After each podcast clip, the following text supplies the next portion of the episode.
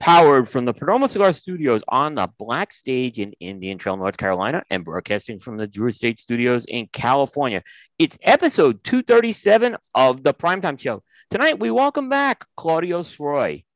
And as always, the Primetime Show is sponsored by Saga Cigars. De los Reyes introduced another chapter of the saga, Saga Celeste. Celeste is a Spanish word that means leisure after work in the spirit of the standing ideal of owning your own journey and making your own saga.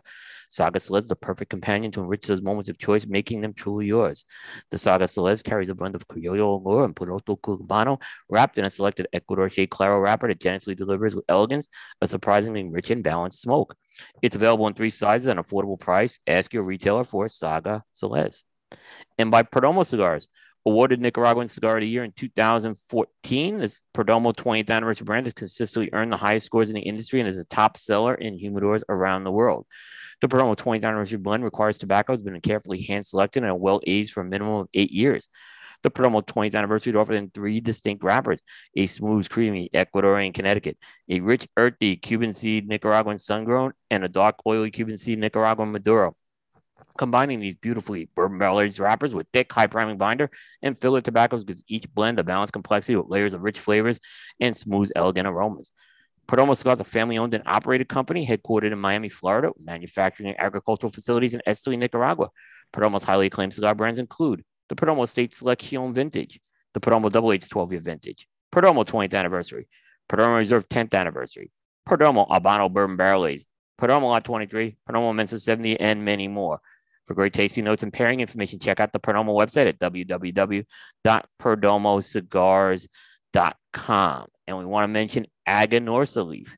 Great leaf makes great cigars. Aganorsa leaf stands out because of the distinctive flavor of their Corojo 99 and Criollo 98 seeds cultivated by Cuban agronomists on the best lands in Jalapa and Esteli, Nicaragua. When you smoke one of the JFR, JFR Lunatic, Guardian of Farm, or Casa Fernandez cigars, you experience the unique taste and aroma that makes Aganorsa leaf special. Smoke one today and enjoy the signature flavor of Aganorsa leaf. And finally, by Drew Estate. Check out and download the Drew Diplomat app for your mobile device. Keep up with everything going on Drew Estate. Experience the subculture that is the rebirth of cigars. It's available on iTunes and Google Play. For more information, check out www.drewdiplomat.com. And as always, all the live streaming for the Primetime Network shows is sponsored exclusively by Drew Estate, as well as the California studios for the Primetime Show. Well, welcome everybody. This is Primetime episode 237. This is the first show of August 2022, August 4th. Uh, Will Cooper here. I'm on the black stage here in the Perdomo Cigar Studios, and I'm joined uh, cross country by my friend and colleague, Mr. Aaron Loomis. How you doing tonight, Will? I'm doing very good. How about you? I'm doing well. I'm doing well. Um, we just had, I think, this. Um, it's been an interesting summer here um, we had, and we've had some occasional thunderstorms come in. We probably had the biggest band of thunderstorms to come through through the year uh, tonight. I mean, it was one of those waves that came through. We had several yeah. waves of that. Um, I haven't looked at a weather map, but I'm imagining that's why the Phillies game's delayed right now. I'm assuming mm-hmm. that this was a big band, uh, and they're probably going because they're going through a rain delay up in Philadelphia right now. Uh, in in the in the game with uh, Washington. So, um, but I know we are just talking in the green room before the show. You've had an interesting day.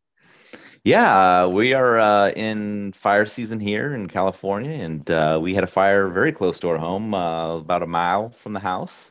Um, so uh, that was a fun afternoon. It, they, I think they just got it under control maybe like an hour and a half ago, something like that. So um, lucky, kind of based on where we're at. There's like a, a winery between myself and uh, where the fire was, so there would have been some pretty clear areas. But um, the fire crews here are top notch, so the helicopters were out dumping water and all that stuff. So um, thankfully, you know, it didn't get any closer than that.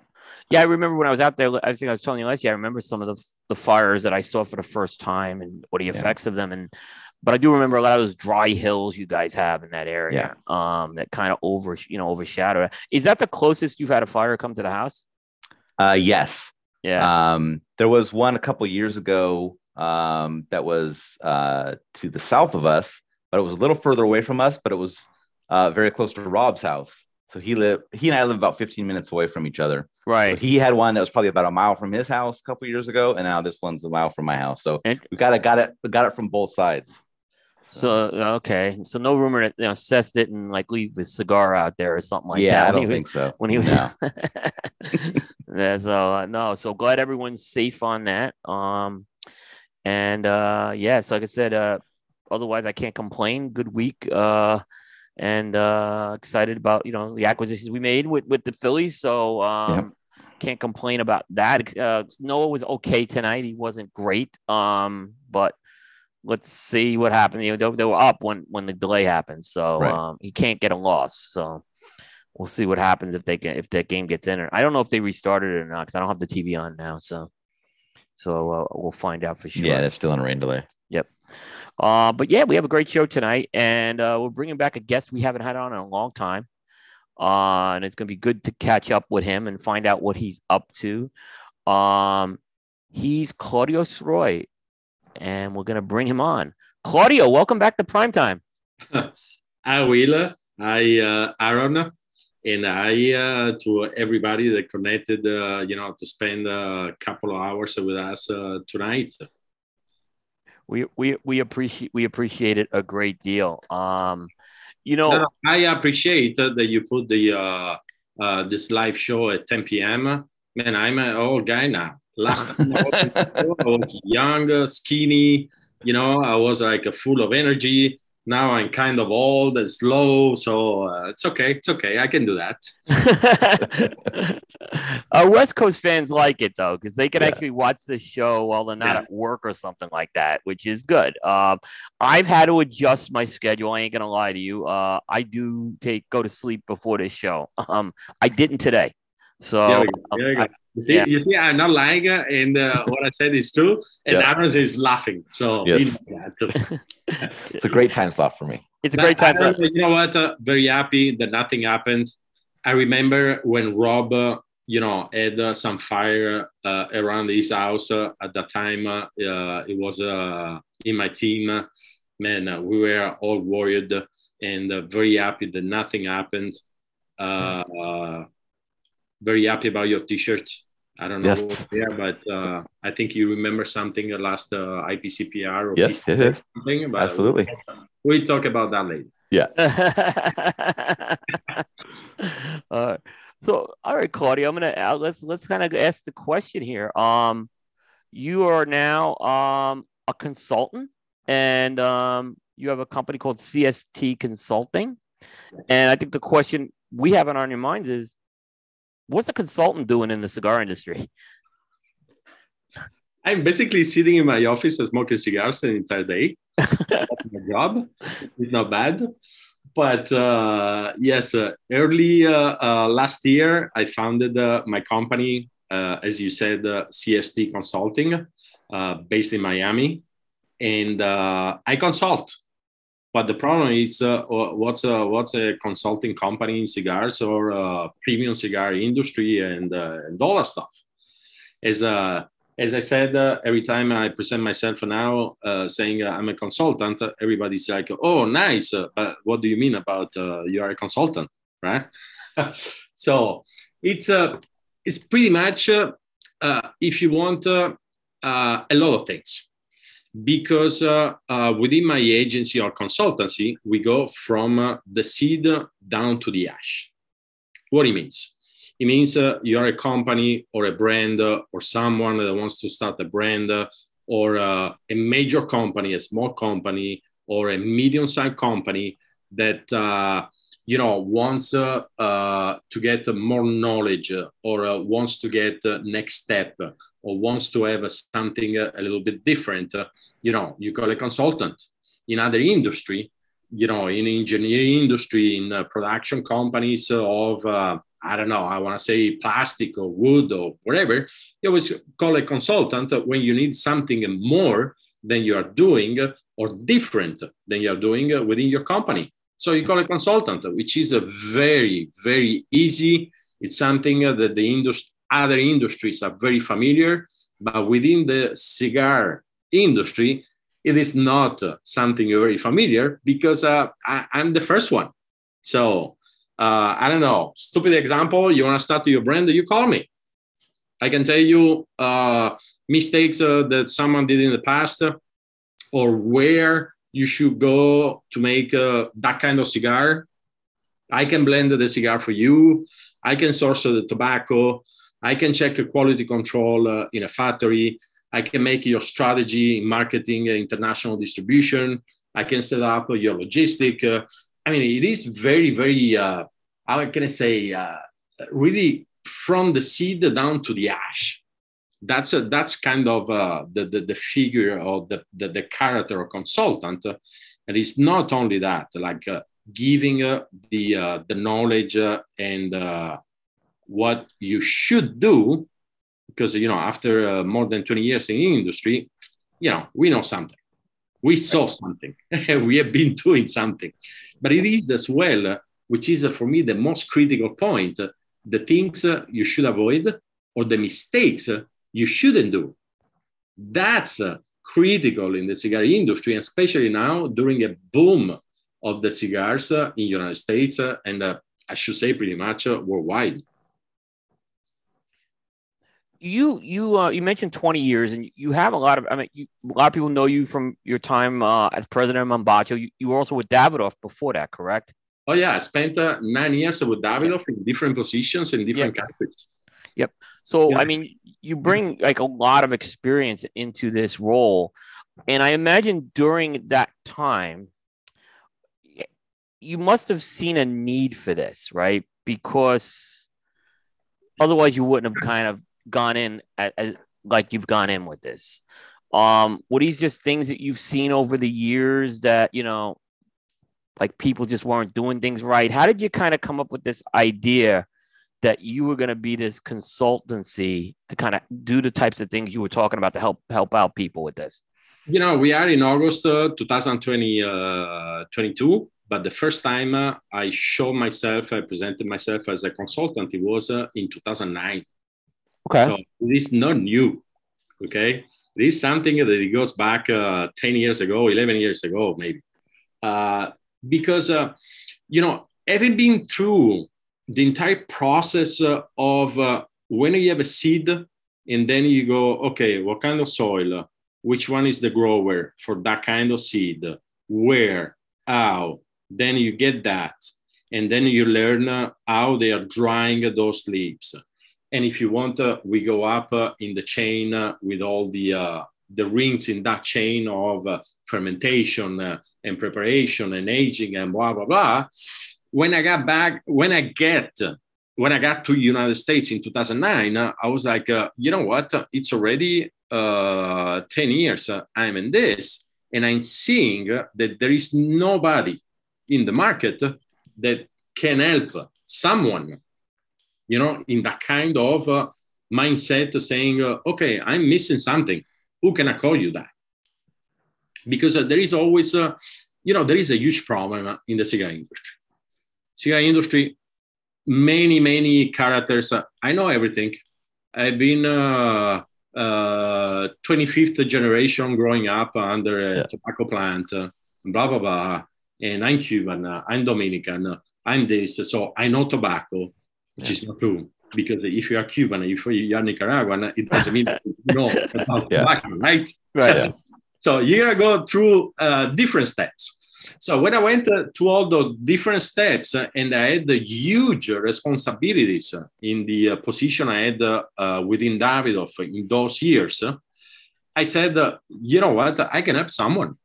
So when I moved from Europe to United States in 2009, I was already a consultant and I had uh, several contracts. And, uh, you know, I worked a lot as a consultant back in 2009. So if you want to, for me, it is not something new now that I founded uh, my uh, CST consulting company. It is just like being back right. be a consultant. Mm-hmm. Yeah. So it's kind of like you reactivated going back into that. It is a, you know, Will, it's a, it's kind of my passion. Uh, okay, let's not to talk about passion of cigar, tobacco, and blah blah blah. I think Aaron, uh, Aaron will be happy about that. yeah, yeah. I think you guys have covered enough. Right, right, right, right, right. About me, right? Uh, it is uh, now the passion to share more than 20 years of experience uh, you know, with those guys uh, that they are saying, uh, okay, I want to start my company, I want to grow tobacco, I want to open my factory, I want to make my blend, and they are just like passionate as we are, but they are kind of lost because they are new, right? Or they are just smokers, or they had just uh, one experience and they want to enter into an industry that in these days, uh, I should say it's very easy to get into that, but very easy to make mistakes. Yeah. Very, very easy. Yeah, I mean, if you if you are someone that wants to come in and, and make a cigar, right, and you don't know anything, you don't know anybody, and you walk into a a, a you know a factory or whatever, Yeah. you're kind of at the mercy of the factory as to Yeah. how serious they're going to take you. Are they going to take you for a ride? All that stuff. So if you can work with somebody that can tell you, Yeah. maybe you don't want to work with these guys. Maybe these guys are some good choices. We can kind of figure out, talk to these guys. Like I, I can see how that help is valuable. You know, especially if you are able to, uh, you know, position yourself that you that you can um, aid them in not getting put in those bad situations. Yeah, I don't know. It's like, uh, oh, I'm a huge lover of uh, single malt. Uh, you know, I drink a single malt. I have a few dollars in my in my pocket. Let's go to Yeah. Scotland to make it my brand. Right. yeah. Go, oh boy, help yourself. Yeah. Right? Right. It is uh, extremely complicated. Yeah. Because uh, especially in these days uh, that again we are seeing uh, such a huge boom in cigars uh, to get lost. To get lost because uh, man, uh, for me it's sad to see such a huge passion and people that could be very talented to create something that they are in the mercy of, uh, as you said, uh, which one is the factory, which one is the master blender, which one is the price, uh, which one is the tobacco, which one is the uh, wrapper, and I can go on and on and on. Yeah. You know, you know, Claudio, we see it when when folks do leave a very successful run at a company, and, and I think you had a very successful run at Mombacho. You know, Thank a lot of people will right away say, well, you know, if they can do it, like they'll, assuming there's non compete, don't interfere with it, right? They'll go start their own brand. Was that something you considered like after leaving Mombacho, or was it kind of this is what you wanted to get back and do? Uh, I think uh, I left the Mombacho because uh, in the back of my head uh, and uh, you know within my inside and gut feeling uh, there Uh-huh. were still some consulting love Mhm. and consulting uh, kind of uh, mindset that I really loved and more than that I enjoy that. Mhm. That's the thing that I think it makes a little bit the difference. There is uh, some passion there, but then there is something that you really love uh, to do. Okay. Yep. That is painful sometimes. I can tell you, a consultant, uh, it is not always the guy that is flying in business, that No, he goes to the nicest hotel and uh, look at Aaron, I, Yeah. how he's laughing because that's a, that's, a I- that's a consultant, right? Consultant, uh, you go action and you get back home. You know, it's a, like a special op uh, military guy that he goes uh, into an action. But uh, I, again, uh, there is that thing like, uh, okay, guys, uh, I saw so much uh, in more than 20 years uh, that I'm like, uh, uh, there is a, a bunch of people that deserve to be in a kind of better spot, and they are not because uh, they were lost in the very beginning for those reasons, like uh, the factory, the country, the blends, or the sizes, or the price, or uh, or the logistic, or distribution, all the things that they now I'm touching, because uh, at the very end of, uh, if you want, the CST consulting, uh, you know, service of, uh, or better said, the vision, it is just like uh, talk to me to avoid uh, your problems, to make sure that maybe you avoid mistakes. Yep. Pretty sure you avoid mistakes. yeah, and now I'm I'm uh, very happy because uh, that those 10 years uh, between Dominican Republic uh, and other countries within Davidoff has been expanded uh, to Nicaragua as well. Mhm. And while in Nicaragua, contacts with Honduras. So if you want to now, there is a, a kind of spectrum in the consultancy that went wider than it was uh, back in 2009. Yeah, sure. How so? this is where it's I find this very interesting. You know, so you know, obviously there's folks consulting with you. You, you mentioned from the seed to the ash, right? And there's different parts of uh, product development that that take place. But I guess the one that stands out to me the most is is, and we're going to get into some of the projects you you've worked on in a little bit. But you know, blend development, something that you you I know you worked with with with uh, like I'm smoking the German engineered cigar. We'll, we'll talk about that project in a bit. Yeah. But you kind of went in and, and, worked to get these guys a blend, but yeah. you have to find a factory to do that. And these factories already have a blender in there, right? So how do you how do you do that basically? Like go into someone's factory and say, you know, I want to work with your tobaccos and, and, and do these types of things to to, you know, you're kind of going into someone else's turf, so to speak, with that. Where they they maybe and, and a lot of these factories probably say we have the knowledge. Like, why do we need you there? So talk to me a little how that worked. You know, it is a, uh, you know, the uh, cigar industry, first of all, it's a, a, relationship industry. Right. Okay. You got to have friends. Right. And you got to be nice with everybody mm-hmm. because everybody is nice with right. everybody. Right. right. So that's uh, one of the main points uh, there. Then there is a, a kind of uh, discovery meetings uh, and questionnaires that I send uh, to a uh, to a brand or uh, to a brand owner or mm-hmm. to a mm-hmm. factory. For example, let's take uh, okay, I gotta make a blend. So first of all, uh, I need to know you. To know you, it means where are you from, what you have in mind for your cigars. Okay, what you want to do with your cigars, where you want to be when you grow up. Mm-hmm. Those, those are the main points that I need to know even before to talk about tobacco. Mm-hmm. Okay. Then, uh, you know, I, I, I, I try to make a kind of profile of the company and the people behind that. And then uh, we start talking about tobacco. So, strength, sizes, uh, profile, character of the cigars, kind of aromas, strength of aromas, strength, uh, physiological strength uh, of the cigars and there there is a lot of education as well that I do with the people that approach me to blend their cigars. Because sometimes, uh, you know, when you say, okay, what's your uh, the profile of uh, your physiological strength? They are like, uh, uh, medium. I'm like, yeah, yeah, but uh, talking medium about what? So there is a lot of work there just to understand where they want to be, what they want to do, what's their ideas, because then uh, all those things uh, they can we can do on Zoom uh, in person uh, in a factory, they're gonna be translated uh, in a blender. So it is extremely difficult, you know, to to, to have that translation uh, into a cigar that then they're gonna be happy. So the the the, the work that they always do, for example, again in a blend, it is not only okay. You like Connecticut, Habano, Maduro uh, Criollo, Corojo, and blah, blah, blah. What's your filler that you like? It is not that. Before that, there is a very long understanding of, of, of the company and where they want to be, you know, with that cigar, that blend, before to start uh, thinking about, uh, okay, if this is the cigar you want to have, you should be then in Dominican Republic, or you should, you should be in Nicaragua or you should be in Honduras. Okay. Because of the profile, the character, and everything they gave me. Right.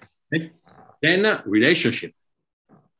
If uh, I have someone, okay, that he wants to develop uh, the company and sales and plans and new cigars, I got to give them a, a partner that is honest, they're gonna respect them, right?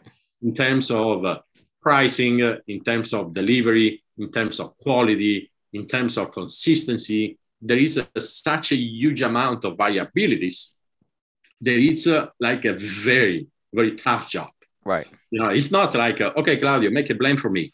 Oh, uh, you know what? I have a friend in Nicaragua. I go there, I make a blend, and then I give you samples. Mm. it's a lot more than that. Yeah. Yeah, we, we, we, you know, obviously we've seen a lot of brands kind of work with that. You know, they get some samples from Nicaragua and, and, they, and they say they blended the cigar, you know, so Willie, that's a that's a.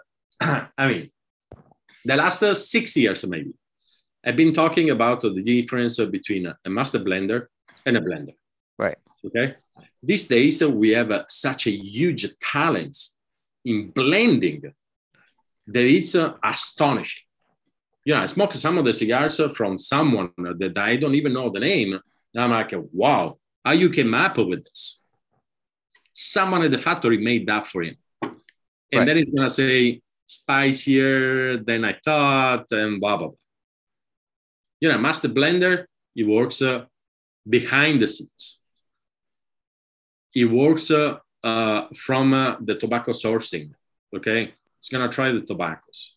It's gonna it's gonna understand how they're gonna age, and then uh, through the process uh, they're gonna try those tobaccos, and then when they blend, they really know how the blend is gonna be after one, two, or three or four months of aging. Okay, because you already did that, uh, but you worked before to make it a blend. So that's a true difference. Okay, so don't make a mistake. Someone uh, going down to Nicaragua, they are trying samples and saying, uh, "Oh, this is beautiful. This is my brand. This is my blender. I did the blend."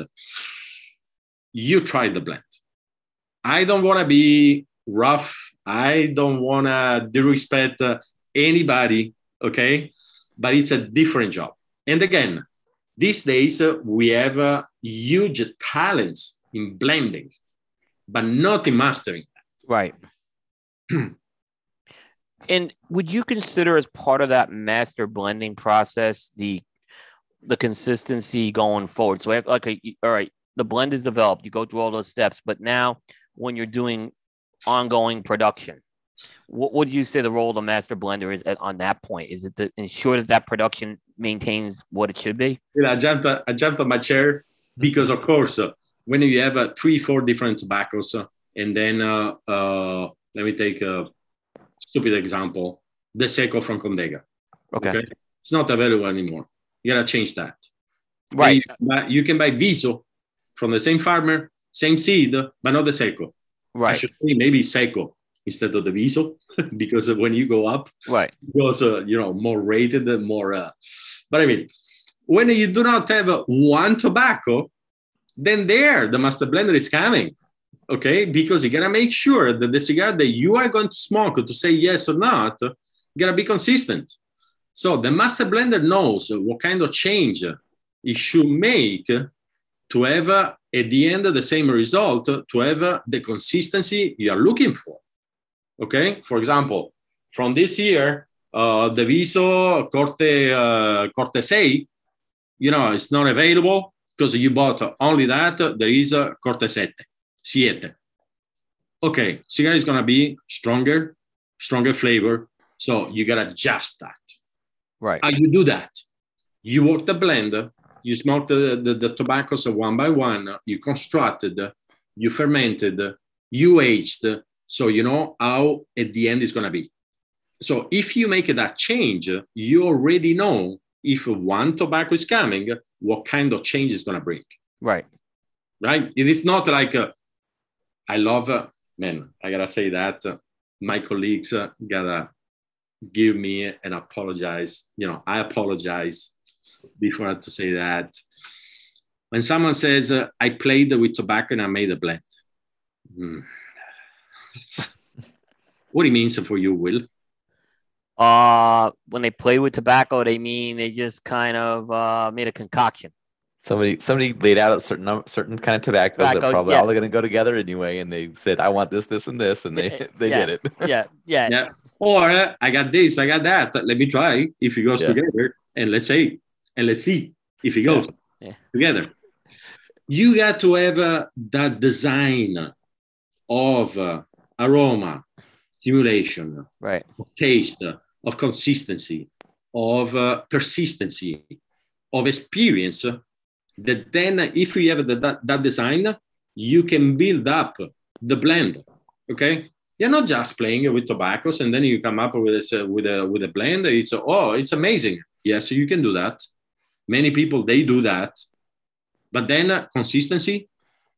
How deep you know how you played with tobaccos. Right. That's the problem. And then consistency, of course. Uh, getting back to your question. Yep. Yeah, no, that's uh that's a that's a great point. And and are I mean are there are times where when this happens, right?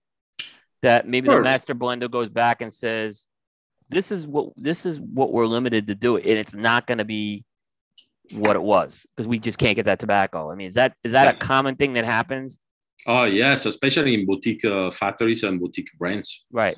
Because of course uh, they do not have uh, such a huge amount of inventory, the huge factories they have. Mm-hmm. So they have, if you want, uh, uh, a smaller place to play with tobacco. Right. Or a smaller, smaller quantity of tobaccos to play with. Okay. So of course they want to ensure first of all their core lines, and then uh, why not? If I have uh, one bale of uh, of wrappers uh, that they are a little bit darker, taste uh, you know a little bit different because the priming it's a little bit up uh, from the usual wrapper I buy. Of course, I buy one one bale. Out of one bale, I can do maybe uh, 10,000 cigars, 12, 8,000. I don't know, depending on the uh, selection they do. And of course, limited edition, vintage edition, hmm. and uh, how can I say? Uh, there is a lot more. Aaron, help me. Yeah. Small batch edition. Right. right. Anniversary edition. Uh, I can keep it going on. Rare tobacco. yeah, yeah, yeah. Okay. Yeah, that that that's interesting. Yeah, that's a that's uh and like I said, it happens at probably at a small that that's understandable. It's going to happen at a smaller factory just because they're going to have less tobaccos to work with on that. No, you know, will it can happen uh, with even uh, bigger and the biggest factories because, of course, uh, it depends on, on, what they have there. And uh, remember, tobacco is like a pig. We use everything. Yep. Instead of the vein, but someone is saying the vein is very important in the construction and blah blah blah. And don't agree that, but uh, yes, it's uh, it's a in a factory. If you want a, it's a playground. Okay, but you have to know your toys. Right. If you don't know your toys, uh, you are gonna scratch your knees. Right. You have to you have to know your toys uh, just to go in the playground to play with that uh, and not scratching uh, your knees. Right. Um, are you involved with helping these factories procure tobacco? I mean, in terms of buying the tobacco, are you helping yes, them with, with your some relationship? Of them, with some of them, yes. Mm-hmm. And uh, for example, one factory. I cannot disclose the name. Right. one of the biggest uh, buyer of Connecticut uh, binders in the planet. I'm uh, helping them, uh, you know, to find uh, more binders because mm-hmm. more and more. Right. So I uh, I did the work of uh, finding uh, already growers and maybe working uh, with some uh, grower that has uh, new land or enough land to plant uh, the seed that they need for that kind of binder and wrap. Mm. Okay.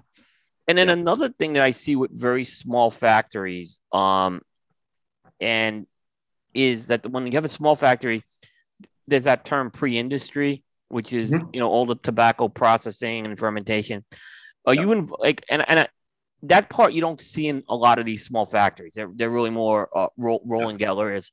It, is that something also you're involved with, like helping these factories say, all right, you need to maybe improve on your pre-industry and these are things that you could do and, and here are people who do that uh, yes. in nicaragua dr or wherever there is a one particular contractor that i have uh, that i'm helping them uh, to source the tobacco first right okay?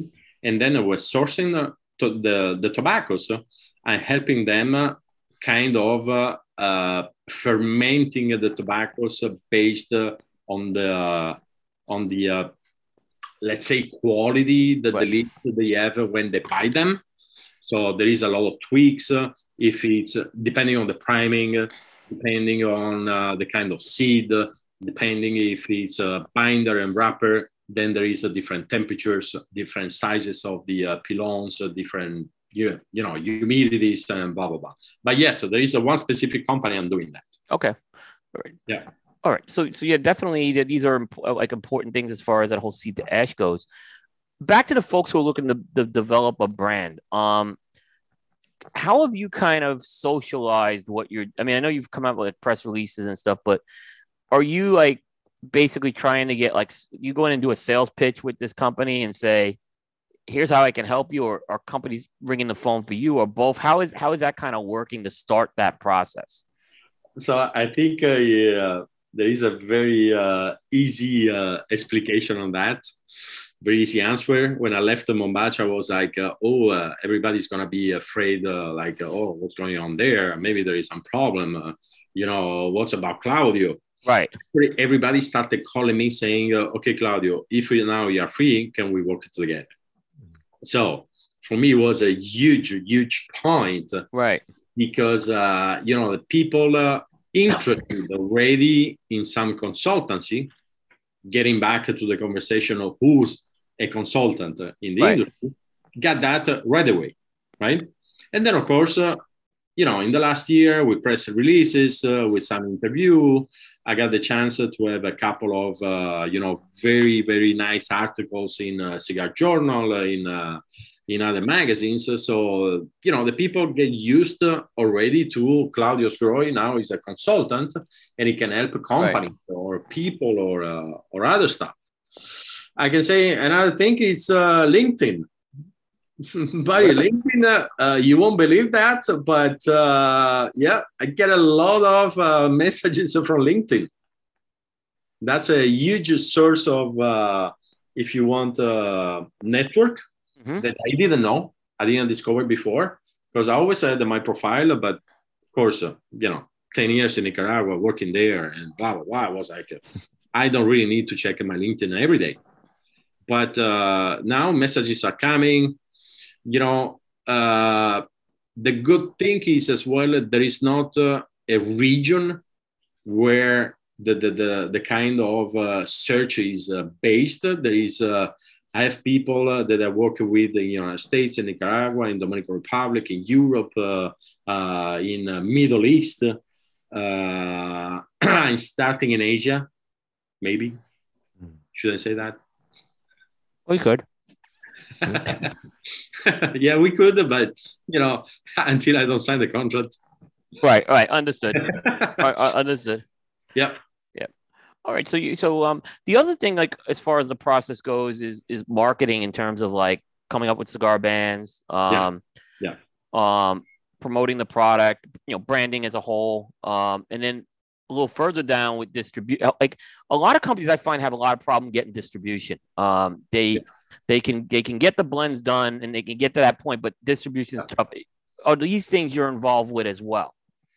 Yes, I do. And for example, uh, my office uh, in Miami is physically within uh, a company that's called the United Tobacco, mm-hmm. Uh, who's an importer and distributor in the United States uh, of premium cigars uh, and other tobacco products. So if you want the, the, the, the, knowledge into the logistic of importation and distribution, it goes down to fulfillment because within uh, my office, physical office downstairs, we have uh, a huge humidor with temperature and humidity where we can keep the cigars. Uh, we can do fulfillment. Uh, we can do shipments, uh, import, uh, even export from Miami. So there is a what I said that the spectrum right. of the services the CST consulting can give, it is really from the seed to the ash. Now, Claudio Sgroi knows really everything about uh, from the seed to the ash? Of course not. So, for example, one of the projects is to build a brand new uh, factory in the air. I mean, to build the physical building and everything. I'm not an engineer. Mm-hmm. So, I have a team within a CST consulting of industrial engineers, agronomists, and people that can give the expertise that sometimes uh, uh, you know I need more than the one I have to give the service uh, to someone. So I don't know about blocks. I don't know about the uh, the the height of uh, of a wall in a you know a big barn uh, in a duty free zone in Dominican Republic to build a factory. I don't know that. but within the company, I have uh, people that can work on that too. Yeah, I know we like when I when I did it in the software world or when I work with consultants in the software, like for example, we'd have to get like documentation written. And they didn't they maybe didn't have the skill for that, but there was yes. another consultant they can call yeah. that they partner with to go do that. So it's kind of a similar thing that you have. Yeah, and we I can name uh, I can name a Cigar Sense and Franca Comparetto, very good friend of mine with yeah. David. they own Cigar Sense, and we just built uh, a new uh, partnership and a project where the analytics of uh, seven years of experience uh, and live of Cigar Sense with thousands of subscribers, you know, we have data about cigars, size, preferences, strength, uh, you know, kind of wrappers, region, uh, pricing, everything. so we made that in a way that, for example, uh, uh William, you want to make a cigar coupe cigar. Right. The kind of size, and price uh, you should launch in the United States uh, first time you launch a cigar. We even, I, I, I have a data that I can show you saying, okay, you should be, you should be based on this, this, and that because of boom, this right. is the data of uh, seven years of work uh, with thousands of people. You know, it's a, it's a, it's something that that it goes. Uh, uh, the, the consultancy goes uh, into okay, let's bring something uh, new in the market. Let's uh, bring some knowledge that I didn't have, for example, or again, we have ten thousand dollars in the pocket before to go to Nicaragua, DR, or Honduras. talk to me and uh, I can tell you how to better spend your your ten thousand dollars. Yeah, it, it was. I remember when when that announcement came with Cigar Sense, and I, I I'm somewhat familiar with Cigar Sense, but I wasn't familiar with that they were mining that much data um in what they were doing, which is something you know I, I, I was like I was blown away that they were doing that.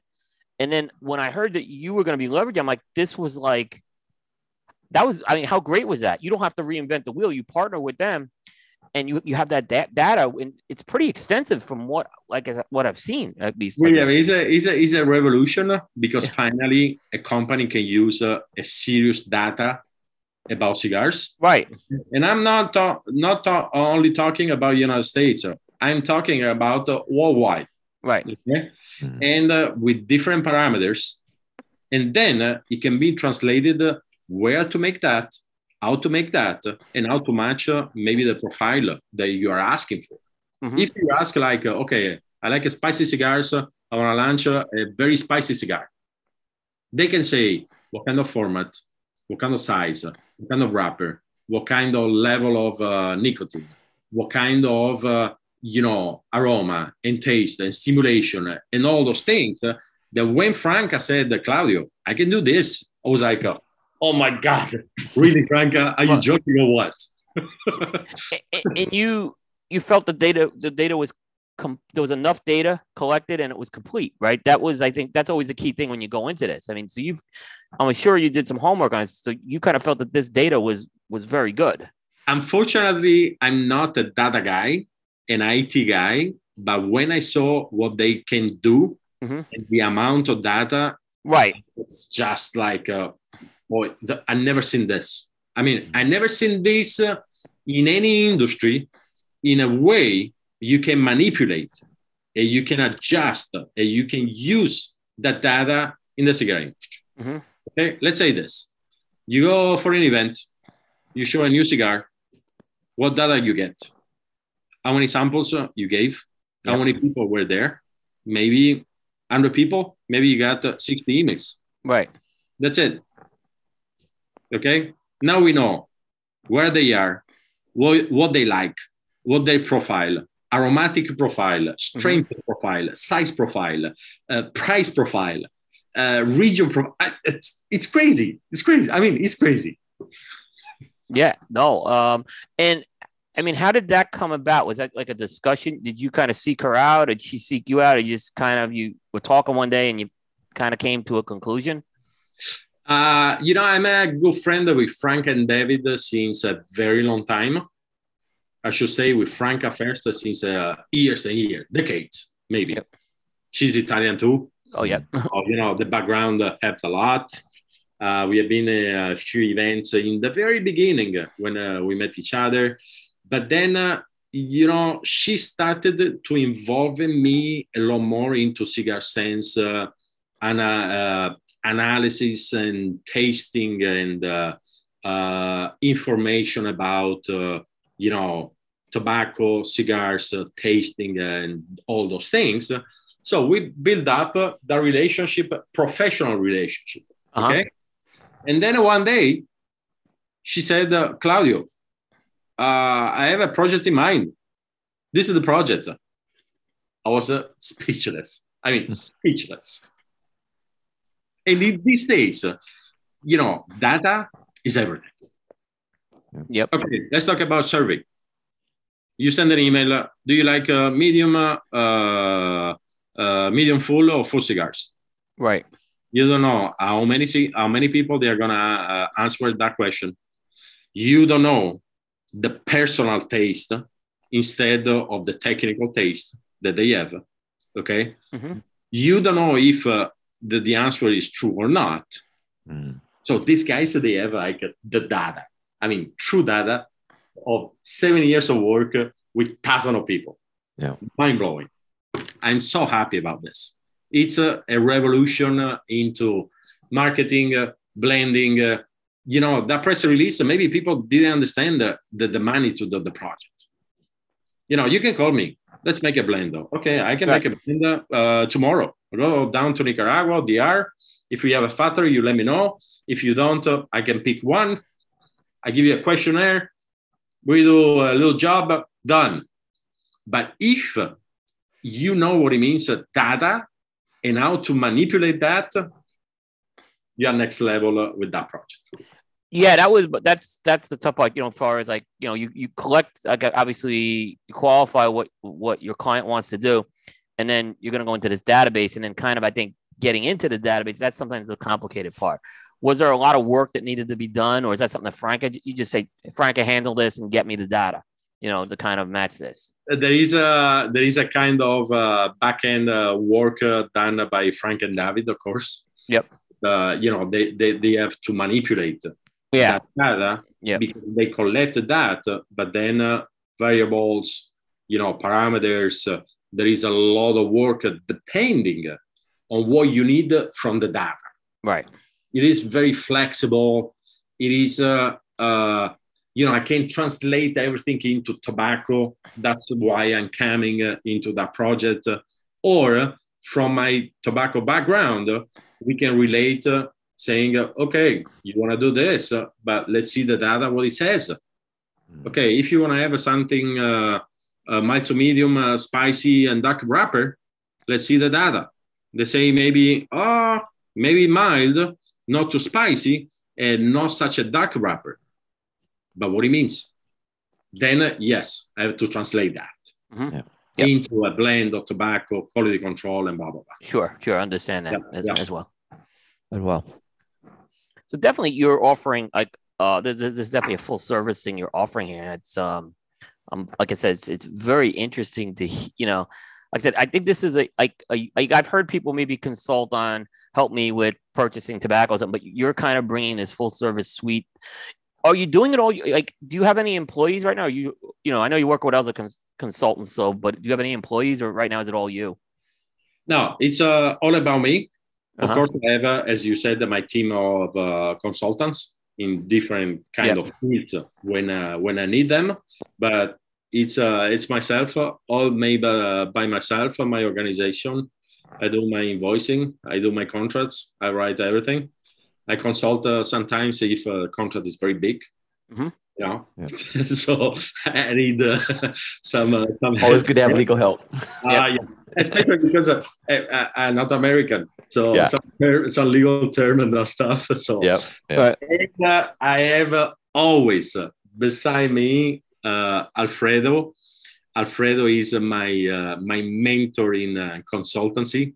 I met him uh, back in 2000, I think uh, eight, when I just arrived in the United States. It's someone with uh, more than 45 years uh, experience uh, in uh, in the consultancy industry. You know, he made uh, such amazing projects uh, from building breweries uh, to uh, I don't know, uh, helping the biggest uh, bread maker in South America to save, uh, you know, money and uh, being more efficient. I mean, he's he's a monster. He's a monster. Right. Okay, but he's a an industrial engineer. Yeah. Okay, he smokes, but uh, he's an industrial engineer. So no, Yeah. no, no, no, very, very, very, uh, very happy uh, to have him as a mentor in the consultancy industry. Oh, That's that's great. That's great.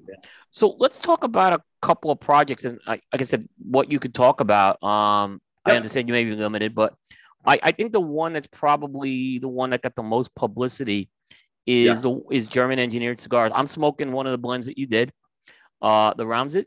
Am I saying that right? Uh, I think so. I don't Okay. think Ramsay. Ramsay. Ramsite. Ramsite. Okay. Yeah. we should, we should ask it to Oliver, Right. Right. Right. Um, the German. I got to ask you a question. So we'll get into this a little more of the relationship in a second, but this blend actually is using a Nicaraguan Connecticut shade wrapper, if I'm not mistaken, correct? Yes, yes, indeed. Yeah. So um, I, I I only seen one other cigar use this, um, but you've kind of been you've been a pioneer with some of these Nicaraguan tobacco. I mean, I go back to Casa Favilli. I mean, you were the first one to bring the Nicaraguan broadleaf a few years ago, and now we're seeing it pretty common. And uh, like I said, there was one other blend I saw use a Nicaraguan Connecticut shade, but now you're doing it again, so to speak, with this. You know, bringing a unique tobacco. Um, talk a little about that. You know, those types of tobaccos, working with these ones out of Nicaragua, which we don't see a lot of. not, uh, it is not only, for example, the uh, the broadleaf uh, from Malapa, which Uh-huh. was like uh, an extremely difficult project. Okay, Yep. if we talk about uh, Tierra Volcan, Liga Maestro, then Casa Favilli, then Cosecha, they've been always uh, 100% tobaccos from Nicaragua. Yep. Okay. So for me, the first innovation was uh, to have uh, one company with uh, all the different lines and core lines, not li- only limited edition, uh, but having uh, 100% uh, tobaccos from Nicaragua. Okay. Nobody did that. It's very risky. Yeah. Okay. Yeah, that's It's true. Especially with wrappers, especially with wrappers too. Yeah. Of course, of Yeah. course. So I did that, and uh, I went down into uh, 2019 and 2020 to make uh, an 100% Connecticut wrapper blend, 100% Nicaraguan as well. That was made at Favilli. Mhm. Okay, I don't know what they did. Then I left. Maybe they smoked them. I don't know. But there were like uh, 6,000 cigars uh, already made uh, with different sizes. Mhm. So for me, it was uh, really the, the, the, the, the spectrum of uh, different wrappers and cigars, uh, but uh, with the Nicaraguan spirit. hmm With Oliver, with Klaas, owners uh, of uh, German Engineer Cigars. hmm Okay. Maybe I never said this to them, but when we approached the first time, uh, I was kind of like, uh, okay, you're engineers, you're Germans, your company is called the German Engineer Cigars. Uh, you're kind of, uh, you know, kind of off in your mind. It's not gonna work. Uh, I don't know if uh, what you know. What the first time I talked to Oliver, he had such a clear vision on what he wanted. Then I was like, you know what, it's gonna work just because of that. right. And then because of your marketing, because these guys they are thinking about the experience first of cigars and Right. not just the cigar. Mhm. So talking about the work I do before to blend or to work with someone, big questionnaire sent to Oliver, what kind of cigars, size, price, character, aromas, uh, wrapper, color, uh, all the things that I needed to know. And then uh, I said, uh, okay, they wanted to have something from Nicaragua. So it was uh, a huge help for me to know already, okay, I know the country where to go.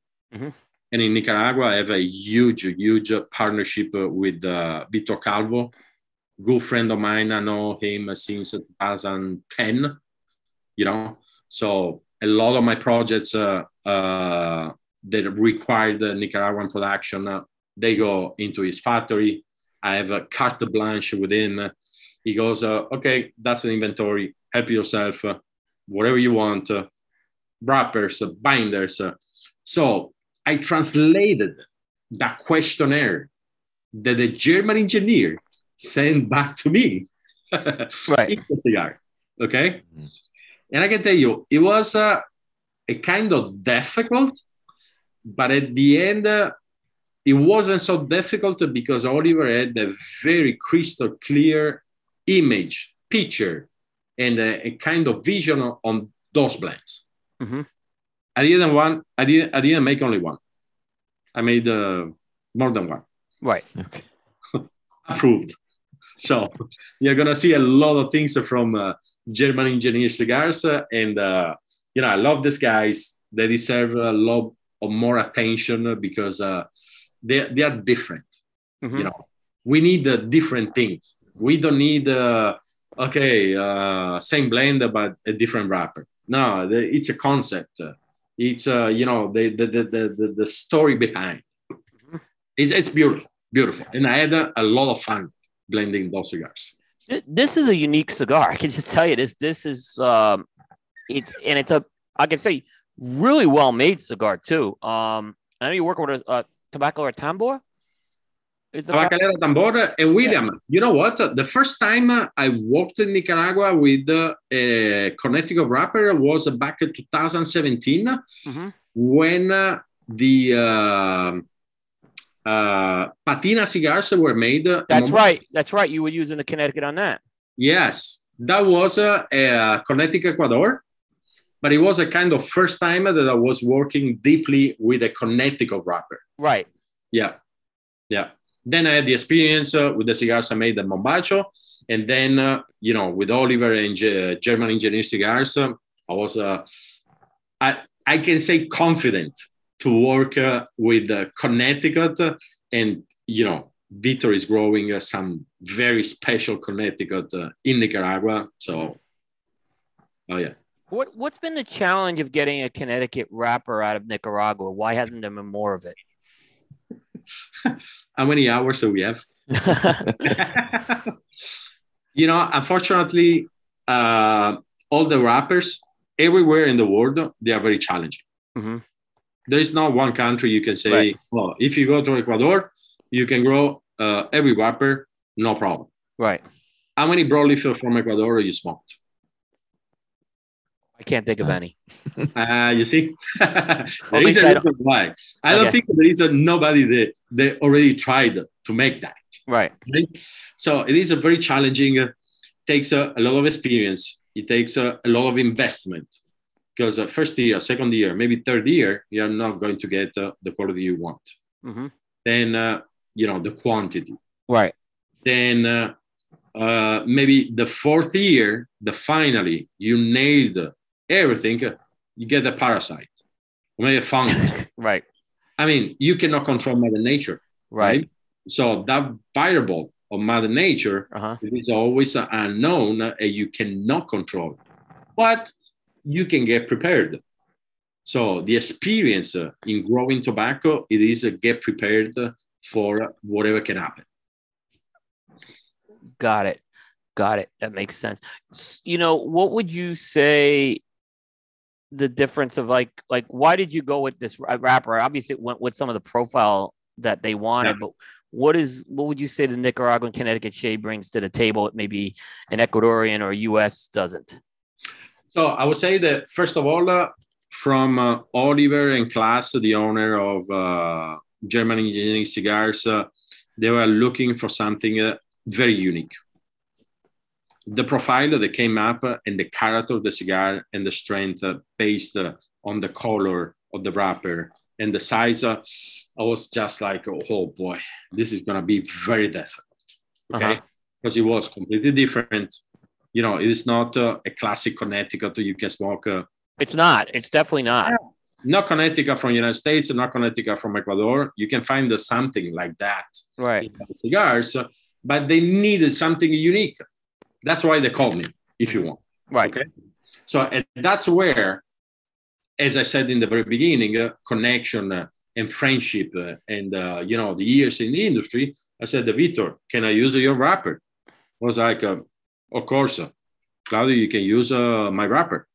So I came up with a blend that is, uh, you said, very different. Yeah. I would say it is uh, pretty unique because the profile it is not what you expect, but the overall uh, you know, cigar gives you an experience that no other wrapper from uh, Connecticut or Ecuador can give you. Now, Connecticut or Ecuador can give you a better, same, or worse experience. But this experience with that blend, pretty difficult to find. It. It's very clean. I mean, it's very clean too. This is not like I'm not getting that bitterness. I'm not getting aftertaste. It's not as creamy as maybe some other Connecticut's I've had, but that's okay. Yeah. But, but it's a very, I mean, a very clean finish on this cigar. I love the cigars uh, you can smoke it from the beginning to the end uh, without mm-hmm. nothing, not yeah. even a glass of water. Yeah. Because it means uh, it's balanced. You have uh, a 360 degree stimulation. Uh, it is a cigar that, you know, you get the experience without uh, something else. Yeah. Because your experience is the cigar. You spend the money in the cigar. Yeah. When you spend the money in the cigar and then, uh, oh, I forget to buy a single malt or a rum or uh, yeah. something I don't know. You're pretty quiet uh, tonight. What's going no, on? I'm just, I'm just listening. I had a chance to smoke. Was it the half Corona size or what's the small, the, the very small size? A, yeah, it's like a half Corona. Um, yeah, I, I got to smoke that while we were sitting down talking with Oliver. Three and a half um, by forty-four at the trade show, drinking his very nice uh, Malt Society. Oh boy, scotches. So that was that was nice. Yeah, but the, I do have the larger. Yeah, someone size. else very happy about that. Too. Yeah, I do have the larger size. I'm gonna, I, I'm gonna, I'm gonna be reviewing it um, next week, I think. So I'm looking forward to that one. Oh, you know what? Uh, very, uh, very excited to see uh, what kind of review uh, you're going uh, to come up. For me, yeah. it's always uh, inspiring. uh, you know, to see what I had in mind, uh, what I translated, uh, and what the people is feeling. Yeah, it's a, it's a very interesting, very interesting to me yeah, I mean, this was their second major release, and I'm not knocking the first one, but this is a, this is a definite upgrade, is what I'll say. What what they got here out, out of this out of this blend here for sure. Thank you, William. Yeah, it's uh, I, I should say, I should say like perfect kudos, kudos to them. Kudos yeah. to them because uh, you know they call me because uh, if you want, uh, there are someone uh, they understand uh, the importance that sometimes you need yeah. a consultant. Yeah. So it definitely, like I said, uh, I've been pretty impressed with this, so um, I'm enjoying this um, for sure. I just got these a few weeks ago as well from them, and uh, it, it's it's it's a it's it's a it's still like a it's not I wouldn't call it a new age like one of these in your face like stronger Connecticut's. It's still in that like classic Connecticut. It smokes like is what I'll say, and, and I think that's something. I, and I I still like those kind of classic mild to medium type of, of cigars when someone says, uh, uh, Claudio, someone smoke this uh, should be able to smoke uh, three cigars of this in a day. What it means? It means a lot. Yeah, it's nothing. yeah, right. I think you have a you have a there the translation of that. Yeah, yeah. exactly on that as well. So, uh, and you said there's more. You have more things that you're doing with these guys. So this is not just a one and done. You're doing, I guess, uh, you're you're contracted to do some more blends, right? Yeah we didn't make only one one blender. We made uh, more than one. So i leave uh, to german engineer cigars uh, with their communication uh, you know to come up with the uh, the releases and sizes and uh, blends and cigars sure. that made in collaboration. Yeah. Yep. So this question is not specific to German engineered cigars, but this is more of a general question you know, a lot of times, again, I, I look at where the world I've seen with consultants, and consultants are brought in for developing various things. I've seen it on the IT end. But then there's a point where you kind of say you're done, and now it's time for the company to be self sufficient. Like, okay, you, is that something that you encourage or is it something that you how do you kind of work that is that something that you do basically say at some point okay you guys are you guys now got this and, and can go forward Will, that's my job. Right. You call me for a consultancy. If it is a plantation or factory, quality right. control, blending or cigars or marketing uh-huh. or distribution, I'm gonna give you, of course, uh, you know the knowledge on that, but as well uh, the tips, mistakes, uh, advices uh, in terms of for you to run by yourself. You know, right. I'm not uh, I'm not here as a consultant uh, chasing clients and keeping them uh, for a long time. You know, that's why I work, uh, as I call, uh, for projects, because that's that's my philosophy in consultancy as well. Okay, we have a, one project uh, gotta be done in a way that you're happy, but you are not happy only today, but for the future as well. Mm-hmm. Right. For example, today, maybe close the contract uh, for uh, some quality control in the factory, and then uh, logistic and international distribution. So we have uh, a certain amount of hour, hours that I'm going to spend with them to work on those things, okay, at the maximum in terms of giving them all the knowledge. So when the contract is done, then it's done. They don't need me anymore. Now, if you want to keep going with more stuff with me, of course, more than happy to help them. Right. But that's why I call the project or contracts uh, because it is a certain amount uh, that is uh, agreed that we sign the contract, uh, we have terms, uh, everything. in this way, everybody knows what we are doing, when, how, and everybody will be happy. There is no surprise, no hidden fees. There is not the little letters at the end of the contract like you need the lens to read that. there is no right Right. there is a very open uh, communication with all the, uh, I call them partners, mm-hmm. with, uh, you know, the, the, the, clients that I work with. The, those are partners because, uh, you know, I share uh, the experience, the knowledge, uh, share a lot of things. we analyze together a lot of things. So it's, it's, it's up to them then to call me back if they need more. That's that. Yep, that makes sense. I mean, that's what a consultant does. So yeah, it's. I mean, sometimes you hear consultants uh, that you know they do the job, uh, but they do it in a way that like uh, you need him uh, again, yeah, and again, and again. right, right. Not that, that kind of consultant. Right, right. I mean, is we, we call it the body shop actually. Yeah. where you know, or staff augmentation is actually the, the proper term. Where it's like, well, you're looking for resources. You're not looking for doing something better or bringing that unique skill to the table. Yeah, exactly. That's, that's I think we, you know, consultants. I I send uh, always uh, before to start uh, what is called a statement of work. Mm-hmm. So is all the specs are there. Yeah. How, when, who, uh, how it's gonna be, what you're gonna expect, everything inside. So you know, nobody has surprises. Uh, everybody knows what to do. Everybody's happy and that's it. Yep, yep. Uh, I'm very familiar with SOWs. so, yes. yep. Uh, that I do. That's, yeah, yeah, we do a lot of those uh, in, in on the sales end of things too. So yeah, yep. yep uh, you have to have that. I agree. And uh, and and uh, there is a, a, a beside that uh, there is uh, the uh, the memorandum of understanding as well. So right. even before the SOW, there is memorandum of understanding. So, but this is a, not a paperwork uh, it's not administrative work. It is right. to make sure that everybody is uh, on the same page yeah okay? and, and carrying out the responsibilities and, and, the, and the deliverables and the timetable. Yeah that makes yeah. a lot of, yep absolutely. I don't want to have you saying uh, okay claudio i called you for this uh, you made something different. Right. That's why there is a lot of work of preparation before to start to work. Yeah, yeah. i bet. I bet. Um yeah so i agree. Uh that's yeah, it's, it's like I said, uh, you know, a lot of those details. Uh, yeah. Because a lot of times, like I'll see it and like sometimes it's on your client to do something, like have something for you, you know. So yeah, that's that's kind of your, you know, that's kind of the uh, I don't want to say legal doc. It, it is a legal document. It isn't depending how you look at, but it's it's the working document that has all that in there. I mean, I should say, uh, American people they are more into that. So. Mm-hmm every yeah. dot and the, yes. yeah, the, yeah. The little yeah. thing. They are just like, uh, oh, change this, change that, different to sign it. Yep. Europeans uh, are uh, a bit more relaxed about that, but they are just like, uh, okay, if you are saying this, you're gonna do this. Yep. Americans they don't say that, but they want to have that written. Yeah. Right.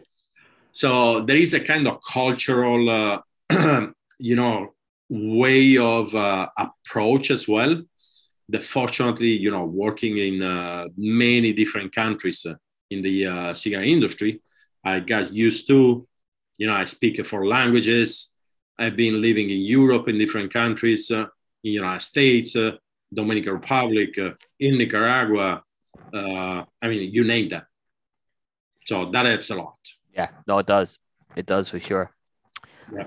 The- Another project that, and this was, I think, the first one I had heard of that you did, uh, Cinque, Te- Cinque Terre.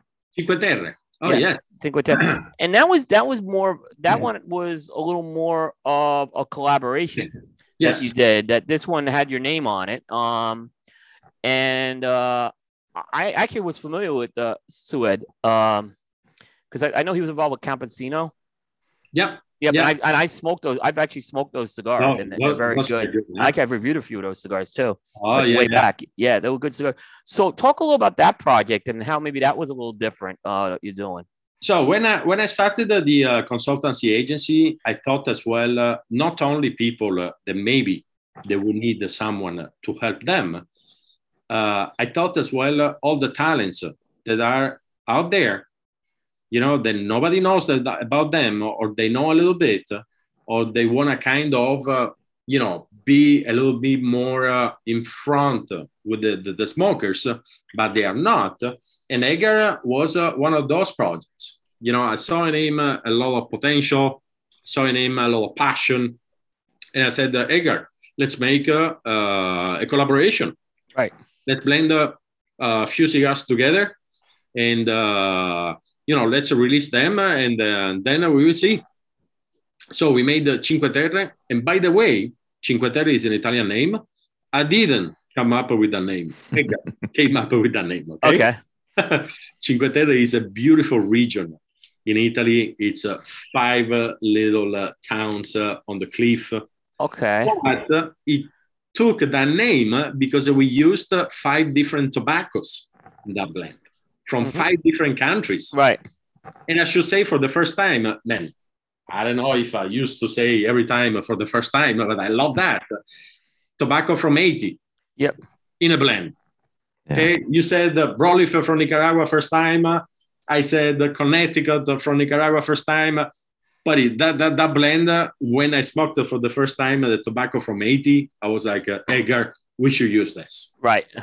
So the name Cinque Terre came after we make it a blend. Interesting. Just because you had the and it just happened you used five tobaccos in there. Yes, five, five tobaccos from five different countries. Uh-huh. So that's why five uh, uh, lands. Right. Yeah. Interesting. Yeah. Beautiful. Oh, beautiful cigar. Yeah. Inter- beautiful. and I thought that was a limited run. Uh, but there's gonna be Very be limited. there- Yeah. there's more of them coming, right?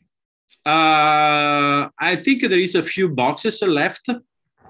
Okay. Uh-huh. But uh, I think very soon we are going to work on the uh, on the next one. Okay. Yeah. So that was cool. And then you know, just with, with Haitian tobacco, is that something we're gonna start? I mean, I know there's a company out there Yep. that's doing Haitian blends. Uh, are we gonna see more tobacco? You think out of Haiti? Is this kind of something that people have recently like discovered or something? Yes, you're gonna see that uh, more and more for uh, different reasons. Right. Uh, but I would say one of the reasons uh, it blends uh, very well with pretty much everything. Okay. But not only that, it gives uh, that little taste, peculiar taste of tobacco from Haiti you can recognize. So it is not only that it goes very well with everything, it goes very well uh, in giving it that uniqueness. So people, listen to me, people in Dominican Republic or everywhere, if you want to use uh, some new tobacco and to be a little bit different, a little bit unique, use tobacco from Haiti. Yes. Interesting. Interesting. Aaron, you've smoked it. I haven't smoked that cigar. I know you've smoked it. Yeah. Oh, you smoked from- the- you smoked the Cinque Terre? No, no, the, you smoked no, the uh, the hi- He's- the Oh, selected the, uh, tobacco. yeah, Is it not selected tobacco? Is it, uh, yeah, the Mojicio, Yeah, which is the yeah the Haitian yeah, yeah. Haitian cigar. So yeah, and I think they've they they come out with a new size this There was a year, new- and then they come yeah. out with um, some uh, bundle of some bundle lines as well. yeah, So yeah. yeah, they're starting to pick up some steam. I think. I have the cigar though. I do have the Bohiccio. Yeah. Yeah. So, uh, um, how is j- Claudio? How was this discard the the Cinque Terre distributed? I'm just curious how that was distributed. Uh, it was distributed uh, uh, directly from Dominican Republic, Okay. United States, uh, uh, through uh, United Tobacco. Okay. you can find uh, online or in some Okay. shop. Uh, you know, I wasn't really involved uh, into the uh, distribution. Mhm. I know you can find some in Canada as well, uh, or in the past Mhm. when they were distributed uh, first. Uh, but that's uh, more a question uh, to Edgar. Okay. Okay. I was more involved uh, into the factory, tobaccos, uh, you know, blending uh, and all those things. Yeah, and I thought that was a really like when you after you left Mombacho, I think this was the was this the first project after you left Mombacho? I, I think yes. Because Yeah. I thought it was interesting you went back to your Dominican roots with that. You know, you I know you like I wasn't I knew you were in the Dominican, you know, obviously with Yeah. Davidoff, but you kind of went back to your Dominican roots, uh, you know, after being in Nicaragua for so long. Man, man, Will, you're good. Yes, that was uh, uh, maybe the first, uh, uh, you know, public announcement uh, as a project, and uh, and yes, back to my roots Yeah. because uh, not only Davidoff, but I lived in Dominican Republic Yeah. for two and a half years. Yeah. So yes, very very happy to get back to my roots because uh, you know after uh, ten years in Nicaragua and getting back to where everything started Right. was uh, as well a kind of emotional for me. So I was very very happy. Yeah, no, it was uh and you've been so involved like we just talked about how involved you were with Nicaragua. Yes. Uh it was good to see that. But you're still involved with the Nicaraguan chamber, right? Uh, uh, kind of. Okay. Because uh, I was uh, uh, president of the uh, tobacco chamber, but every two years uh, we kind of change uh, the president. Uh, Uh-huh. We have uh, new elections for the president of the chamber, Okay. and uh, I would say that even we encourage, uh, you know, to change the Yeah, president yeah. every years, so everybody can get the chance to be there. Everybody can get the chance to participate uh, at the highest level uh, uh, in the chamber, even though the highest level it's uh, the members of the chamber. Okay, it's not the president. Yeah. It is a kind of uh, beautiful thing the tobacco chamber there because it's not only if you want an organization uh, that makes marketing or advertising on cigars we really work uh, as a tobacco chamber i mean if uh, uh, we have contacts with the government uh, with custom uh, with uh, you know all the ministry of labor and everything that related to the business so it is uh, uh, the Puro Sabor Festival. It's one of the things we do. Yeah Because uh, there is a few people that really understand the magnitude of the work we do at the chamber. So it is really an institutional work we do because we work with institutions, and of course the Puro Sabor. But man, so sad because I got COVID. No, I got personally, but I got through the COVID uh, Yeah. pandemic. I'm uh, the only president that I couldn't make any festival. Right. Oh, oh, I remember we were having a so we had to cancel that. Yeah, I remember because uh, that was one I was definitely considering going in 2020. Uh, you know, and obviously think I know we were talking at the 19 show about it. And, uh, Yes. yeah, Yeah. and it was yeah, and it uh, but it's coming back this year. It looks like. yes, of course, and uh, I'm very happy, and I wish uh, to uh, uh, to Manuel Rubio. Manuel Rubio is the new uh, president of the uh, Tobacco Chamber. He's the uh, GM of uh, Drew Estate in Nicaragua. So it's someone uh, with a lot of experience in the uh, tobacco industry. He has been involved in the uh, in the chamber since a long time, uh, like a vice president. He was fi- vice president when I was president. Mhm. So very happy, and I'm pretty sure that he uh, he will get to the chamber uh, to the next level. That's good. That's good to hear. yeah. Yeah.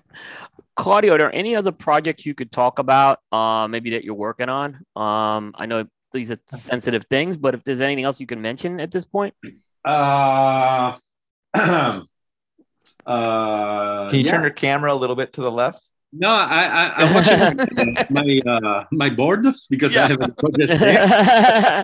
So I, I could turn uh, just like yeah. No, I have a, a collaboration in Switzerland. We are going to have uh, uh, two different cigars uh, in the market uh, in Switzerland. Uh, I think before the end of the year, working with uh, a Swiss uh, importer. Mhm. Uh, I'm working uh, with. Uh, oh, this is beautiful. Okay. Okay. Oh yeah, this is beautiful. A new guy. Okay, the smoke cigars and he said, "I love so much, I want to make it my brand." So whatever we we were saying before, he called me and he said, uh, "Okay, uh, what's about your consultancy?" And after a couple of hours, uh, boom, done. And now I'm consulting him.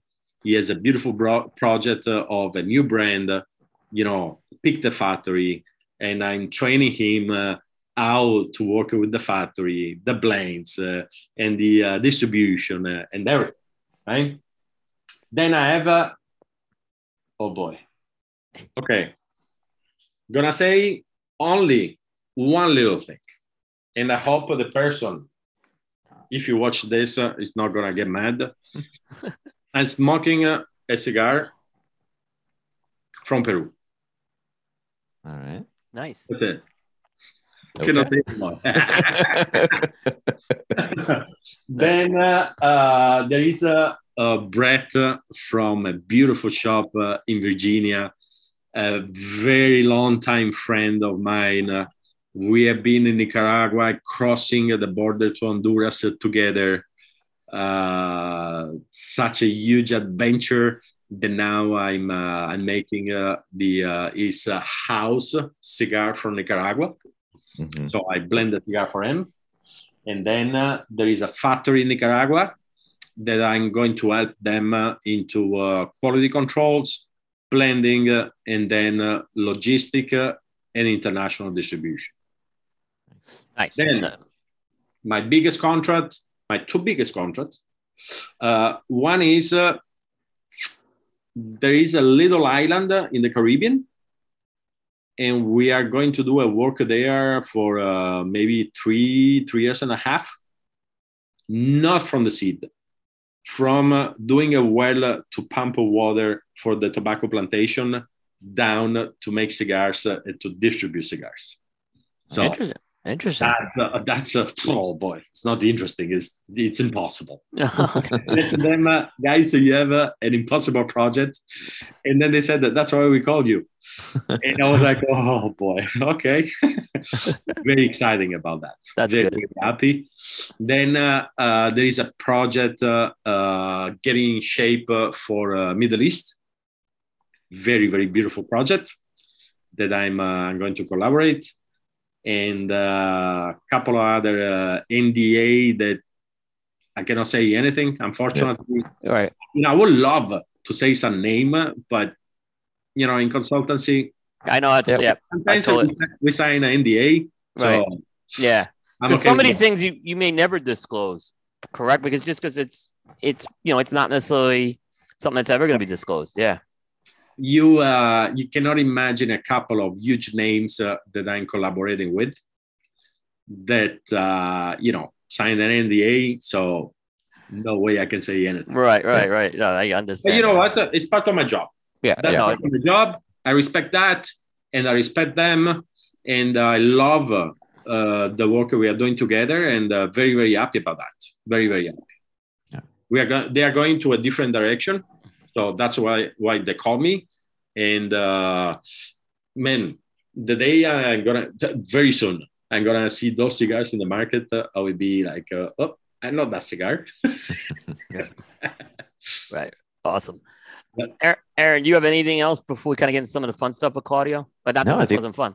Yeah, I think we lot of fun. covered the This was great. Yeah. this industry stuff. Yeah. yeah. Claudio, you seem really happy. I mean, it's just like it does tell you that you you really seem happy what you're doing here, and I think it's And great. I, I, thought, I told you, uh, Yeah. you know, consultancy for me, it's it's it's a, Yeah. it's a passion. It's not only tobacco Yeah, and cigarettes. It's my biggest passion in my life. yeah. It's as well like uh, you know, a, new energy, uh, you know, fresh air. It's, it's It- it- inspiring. It, it is. I mean, uh, you know, it's kind of interesting because when I was prepping for them, like, this is tough because I know some things, but I don't know other things. I just kind of had to feel the interview out, and it was this is this was really good. So uh, you're going to see visually something uh, behind the scenes. okay, I can Oh. say that. okay, I can see it. All right, all right. So Claudio, uh, Okay, let's get uh, let's get to the fun stuff. all right. Uh, this is our cattle baron steak, steak question tonight. This is related to steak. We're gonna keep the Italian food for a little bit. Uh, Okay. I want to know your favorite cut of steak. Okay, sirloin, sirloin, medium rare. There you go. There you go. Yeah. Easy. It was that was an easy answer. Like you didn't. If, uh, if I know the sirloin is not uh, the top quality, I take uh, New York, Mhm. but always, uh, always uh, medium rare. Yeah. And Good. forget chimichurri, forget uh, sausages, uh, uh, the- all that. Blah, blah, blah. That's Yeah. if the steak is good, just don't the mashed potatoes uh, on the side. Yeah. That's Awesome. All right. asparagus. Sorry, and I gotta say that because That's every time they are like, uh, "Oh, we got asparagus in the fridge. Uh, we Yeah. gotta, we gotta." cook." I'm like, uh, "No asparagus." Just Oh yeah, actually, that's the other question I asked people. The side dish. So that was you kind of hit that. So that's good. Yeah. Sometimes I'll ask the side dish questions. You, you got to that one, so that was good. I'm gonna tell you something. If you know your steaks uh, in your place, uh, you know how to make a mashed potatoes. Because with steaks, uh, there is a few things uh, that they are awesome, awesome uh, with the steak. uh, With a, I'm taking, I'm talking about a very high, high end steaks, Yeah. right? Yeah.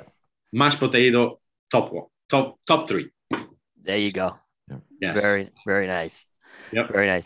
All right, I got to do a quick sponsor break, and then we'll get to the next segment here, which is it's a shorter segment. So I know we kept you a while, but we appreciate it. no problem. All right, so let me mention uh, JRE Tobacco. The authentic Corojo leaf is one of the most robust and flavorful tobacco leaves out there. During the golden age of cigars in Cuba, a leaf of choice to make some of the world's greatest cigars. Because it's one of the most challenging ones to cultivate, it fell out of favor by the 1990s. In the Jamastran Valley in Honduras, Julio Eiroa took on the challenge of growing Corojo from the original seeds. And in 2000, he successfully reintroduced authentic Corojo back to the market. With over 50 years' experience in the tobacco business, from growing and curing tobacco to cigar production, the JRE Tobacco Farm has been able to continue to deliver products to market with authentic Corojo. Now with JRE Tobacco, Holiness and Justo bring their very own brand to market, Aladino, each containing that authentic Corojo leaf. In representing the golden age of cigars from 1947 to 1961. It's available at your local retailer. Be sure to ask for JRE Tobacco, a legacy that is tasted in every drawer. And I want to mention Tailored Smoke, located in the heart of downtown Charlotte's epicenter and outside the Charlotte Motor Speedway in Concord, North Carolina. Tailored Smoke is your one-stop shop for a tailored smoking experience. And I want to mention Corona Cigar Company. At Corona Cigar Company, they take pride in the fact that they're cigar fanatics just like you. That's where you'll find the best selection of the rarest and finest premium cigars available anywhere in the world. Plus, they have special limited edition cigars available exclusively to Corona Cigar Company from famous international cigar makers like Aganorsa, Padron, Avo, Drew Estate, Perdomo, Gurkha, Lever, and more.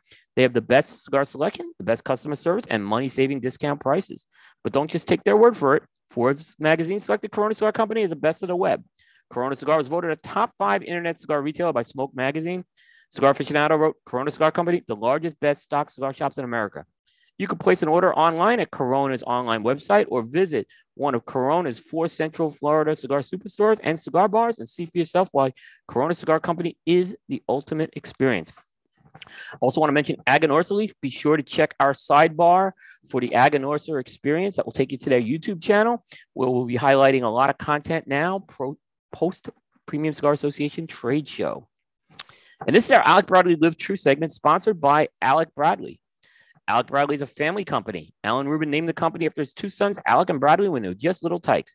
Now they're all grown up, working alongside their dad and making the best damn cigars you ever smoked. Join the family. Try one today. Learn more at alecbradley.com. So, Claudio, this is um in this segment we talk um about like things that aren't cigar related, right? Please, Um, no baseball. I'm sorry. No, it's not baseball. No. we, we, we, we, I, we I'm still very Italian, so no baseball. No, I'm a soccer guy too. Um, Football. soccer? What soccer? Football. Football. Ah, you By the way, my, my favorite my, my my favorite football player came from Yes. Italy, and it was a guy by the name of Giorgio Chinaglia. Hinaya. Oh my God.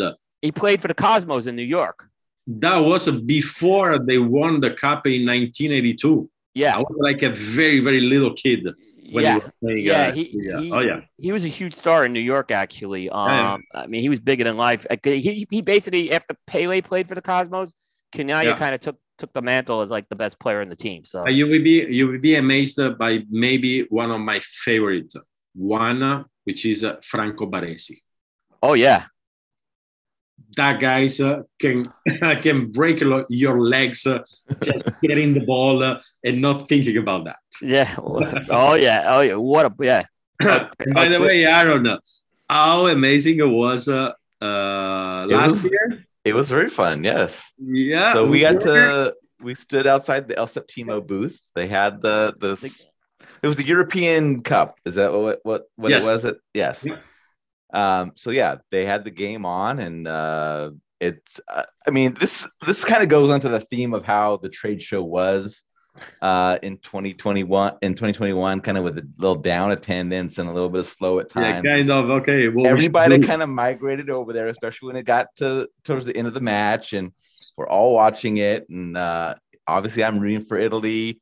I see Claudio over there, so I was like, "All right, this is gonna be fun. I'm gonna go hang out next to Claudio while we uh, cheer on uh, Italy to win this Oh, yeah. uh, win this tournament." And, and that's the way it worked out, and it was a great time. So That was awesome. that was uh, That's one of my one of my highlights for the trade show last year.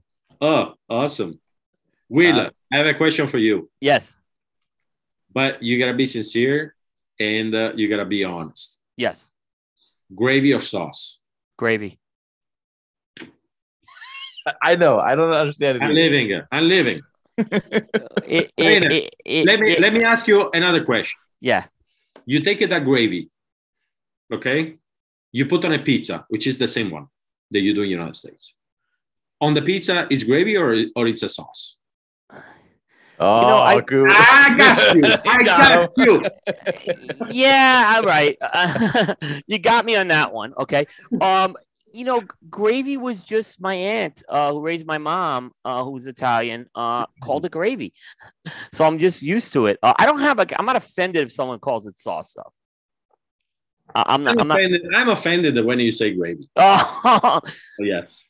if Yeah. you go if you go to if you go to Philadelphia, um, Philadelphia is very pro gravy. Uh, probably of all the cities I've been to, they're very pro. You don't call it pasta, you call it macaroni. Uh, that's how they do. I'm just saying. Yeah, I, you don't say spaghetti, you say noodles. yeah. I don't agree with that. I don't agree with that. It's not noodle. yeah. You know, uh, uh, it, uh I gotta, I gotta, I gotta, Aaron, Aaron I, I feel sorry for you. yeah. So That's all right. th- there was an interesting story. I'll tell this story because I think Claudio, you'll laugh at it. Um, so I think uh, my dad was not Italian. Okay, my dad was Jewish. Right now, Okay. you you asked me before how the Cooper name. Uh, it's not a Jewish name either. There was an adoption, is what Okay. happened. So my grandfather was adopted by someone uh, who happened to also be named William Cooper, and that's how that happened. Um, but when my dad and mom got married, uh, my mom was making, I'll say sauce, just you know, to keep it Sauce And- sauce. and, and, and my mom told this story at my dad's memorial, and I didn't know this story. Um, and my dad goes to my mom. He's like, um, what are you doing? Like, like why are you putting all this effort in? And like, like, well, you know, this is how we do it. And my dad says, no, I just put. You're gonna be offended by this, Claudio, but th- don't don't hold this against my dad, okay? no, we just put ketchup on the spaghetti. the what? Ketchup. I'm not kidding. I'm not lying. I heard this story. I was horrified. And, and my mom turned, she said this at the memorial. She turned to my, uh, she said, I turned to him and said, Oh no, that's not how we're going to do it here. and he got hooked on it. He never experienced like anything like that because that was how they did it.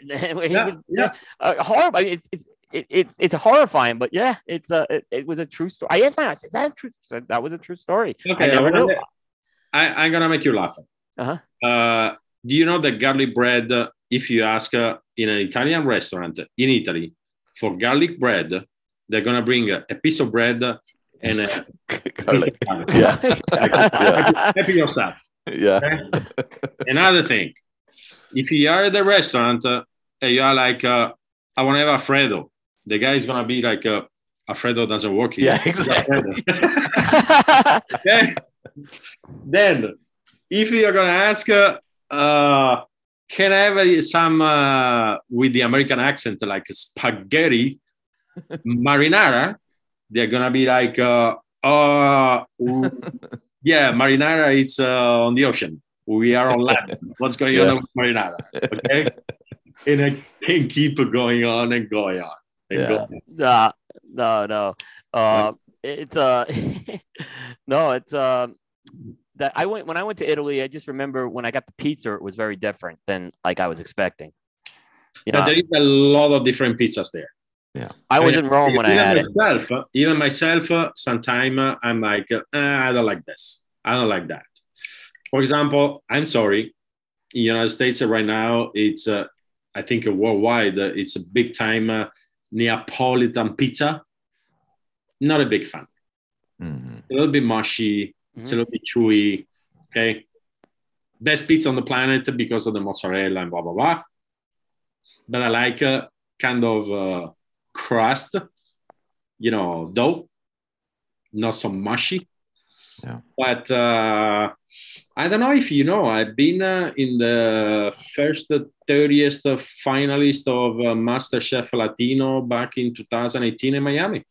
Oh, nice. I didn't know that, but I'm not surprised. I mean, we've Yeah, been to some of mean, your they- cooking exploits down in Nic- uh, at the PC at IPCPR, I should say. Yeah. Oh, uh, Will, you remember that dinner?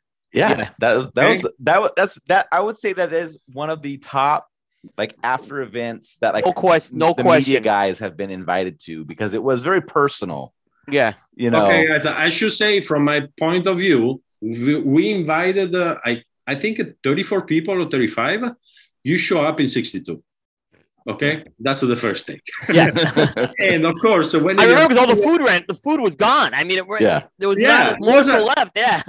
I made a, a four course dinner, three courses dinner, or something like that. Yeah. And uh, I remember, oh man, I remember uh, Delicia, Cigar Vixen, coming back to the kitchen saying, uh, Do you have uh, still more risotto, please? yeah, oh, yes, it was fantastic. that was without a doubt. Yeah, I got to agree with Aaron. That was the that was tops. That was absolute. Nothing ever has topped that. Oh yeah, I lo- I love. Uh, you know, I don't know if it's coming from blending taste and all those things, but I uh, I love to have a good food. You know, Mhm. sometimes, uh, uh, especially in the weekend uh, when I'm home and I can, you know, I uh, I cook a lot, but I mean a lot. Yeah. I mean a lot. So even things that they are very difficult to cook. Yeah, my Yeah. best dish. You know, you wanna know my best dish? That I won the first uh, 30th uh, in the uh, MasterChef Latino. Yep. That was uh, a cold uh, spiny lobster salad on a bed uh, of uh, a red pepper cream Oh, with little capers, okay, with chives, and get this, a vinaigrette of mandarin. Oh, nice. right. Bravo, bravo, grazie. grazie. Oh, so I, I I have a suggestion. Uh, you know, as part of your consultancy services, maybe you can c- consult uh, for some of these uh, after parties at, at the trade show. Um, take this take a level up. I think companies could benefit from that. I'm just saying. You want to have a really good. Oh, oh, will I get this? Yesterday, I talked to uh, Jose Luis. He's a brand ambassador for uh, the uh, Roma Diplomatico. Uh-huh. So you remember, guys, I developed uh, the blend and the cigars uh, for uh, the project uh, of pairing cigars with Roma Diplomatico. And uh, back in 2018 or 19, I don't remember, I was uh, at the in New Orleans for uh, the uh, Taste of Cocktail, you know, a trade show that they have Right. annually in the United States.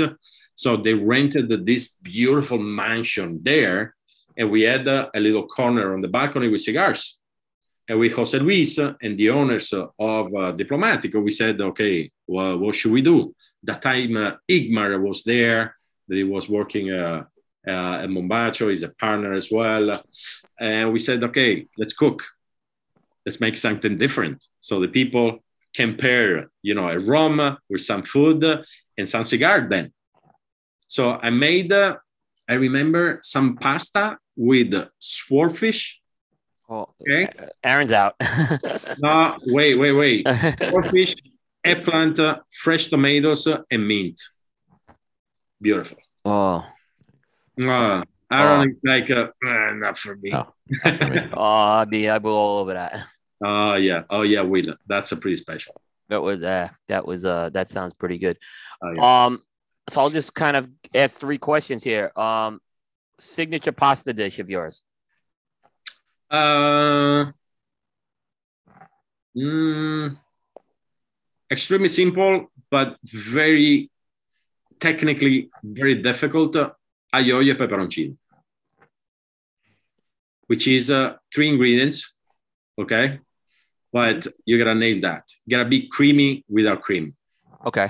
That's a secret, and that's uh, Mhm. very difficult. Nice. I, I, I can imagine it. Yeah. Yes. Interesting.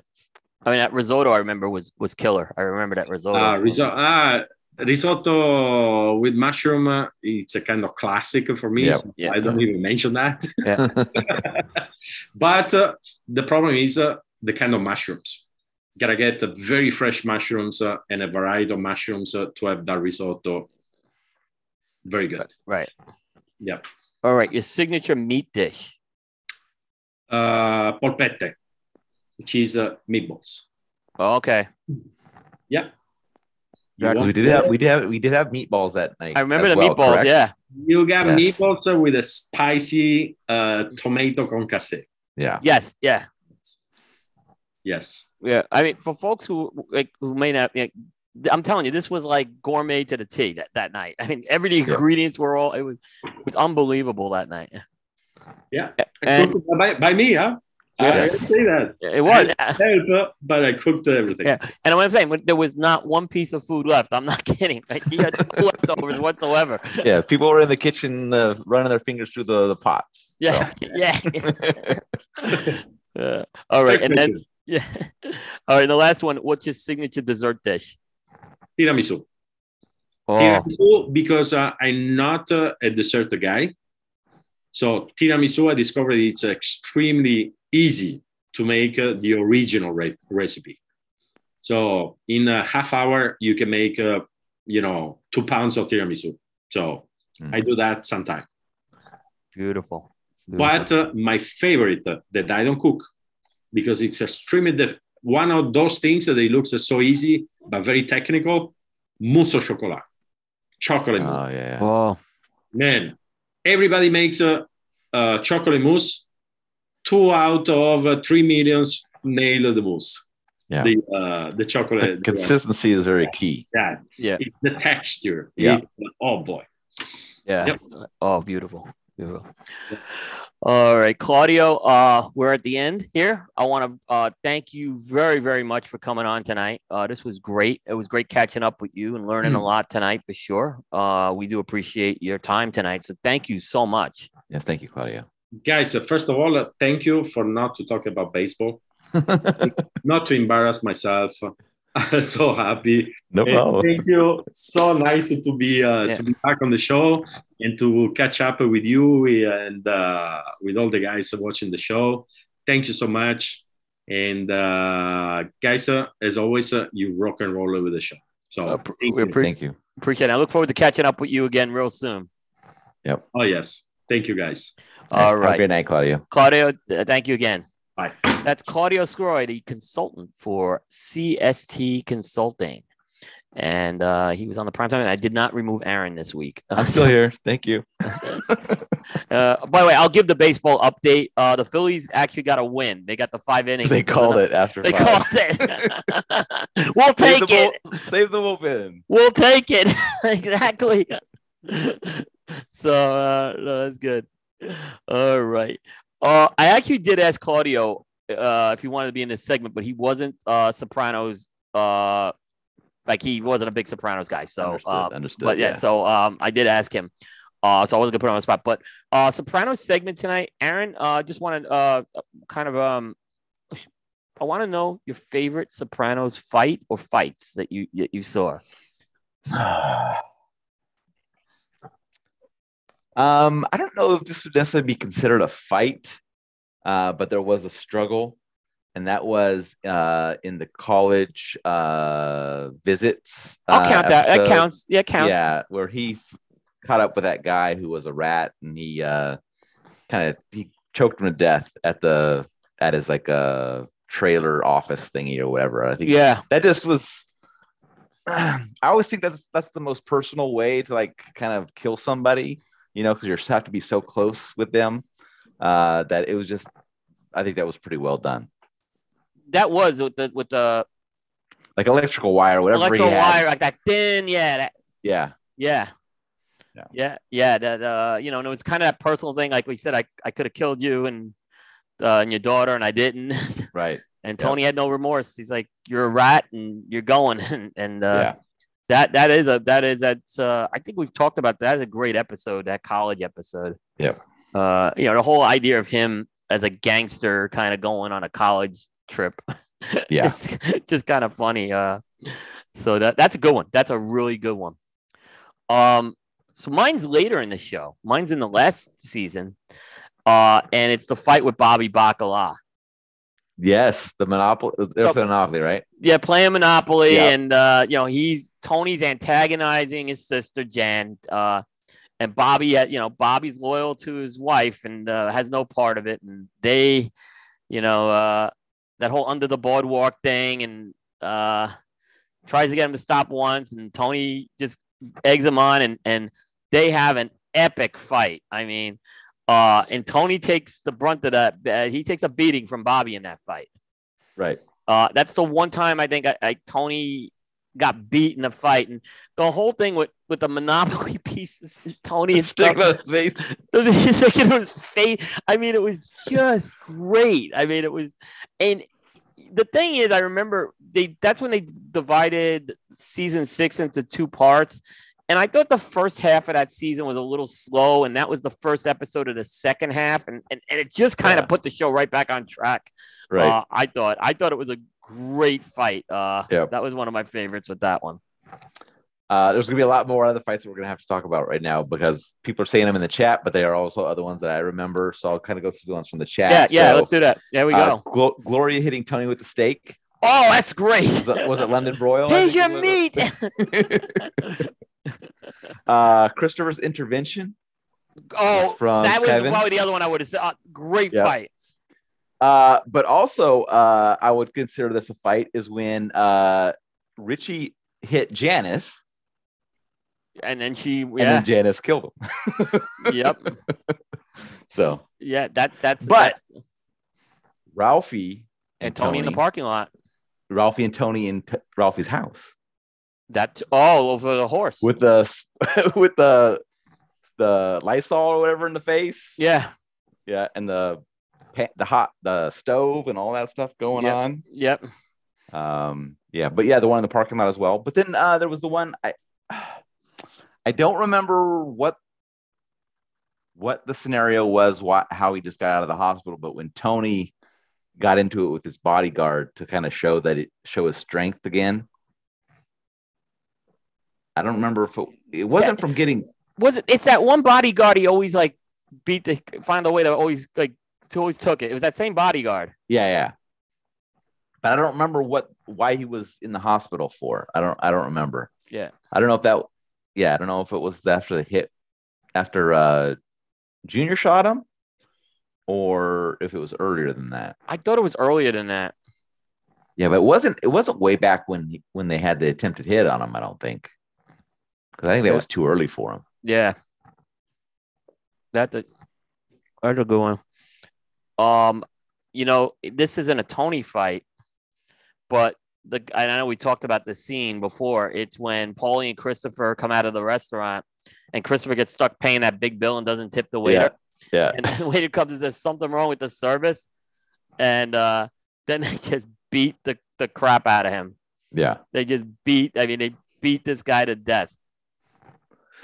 Uh, Jay brought up uh, when Tony stomped that guy in New York after he had said something to Meadow. Oh, yeah. I forgot about that one. And then kind of that that kind of keys off for me is when Johnny Sack saw that guy in the bar and uh he you know he was laughing with the bartender and he kind of for some reason thought they were talking about him or whatever yeah, it was Yeah.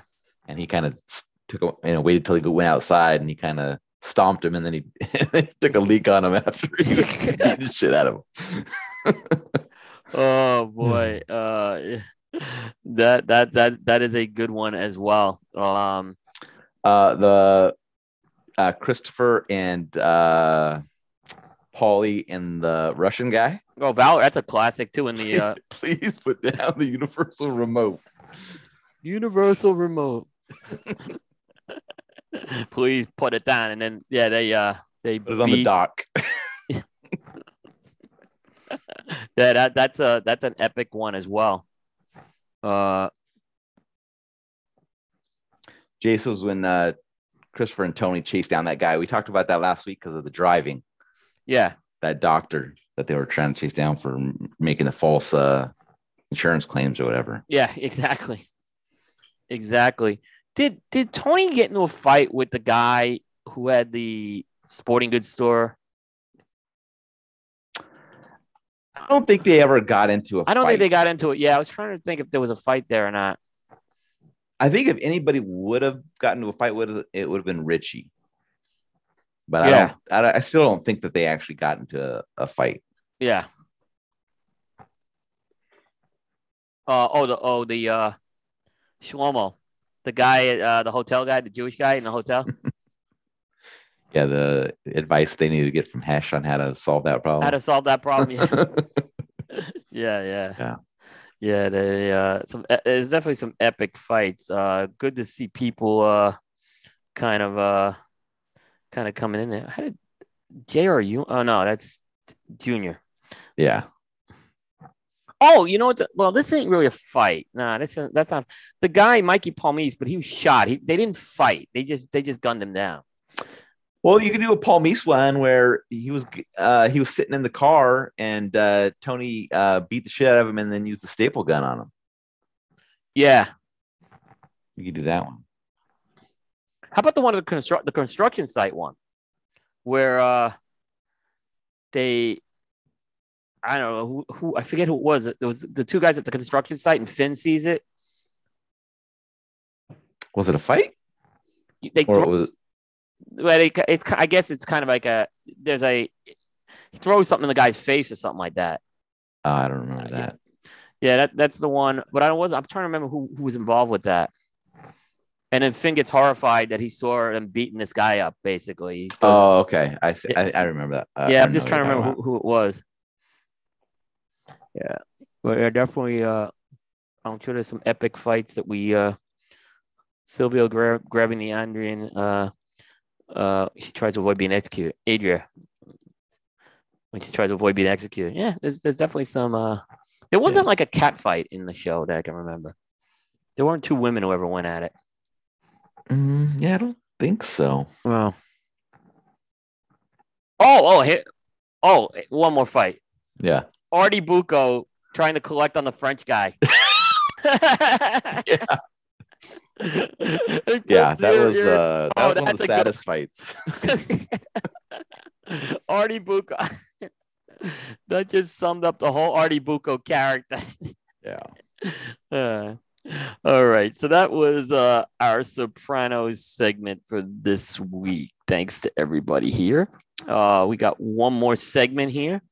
Um, and this is something, Aaron, I'm trying something new here. So I don't know how this is going to work in the last segment. We'll see. I, I read through it. I need to do a little prep. Okay.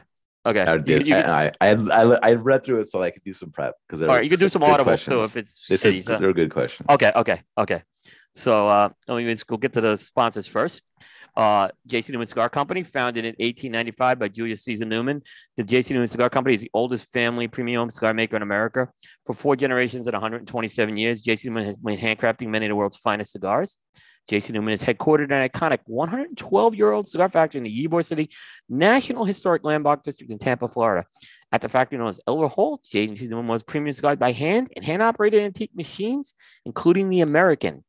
JC Newman's Pensa factory is the second largest in Nicaragua, and it's where Brickhouse, Perla del Mar, El Baton, Quorum, and cigars are hand rolled.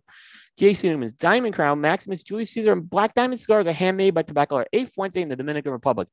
With its longtime partners, the Arturo Fuente family, the Newmans founded the Cigar Family Charitable Foundation, which supports low income families in the Dominican Republic with education, healthcare, vocational attainment, and clean water. Visit jcnewman.com to learn more. And by Casa Cuevas Cigars. The Cuevas family has five generations of experience in cigar making.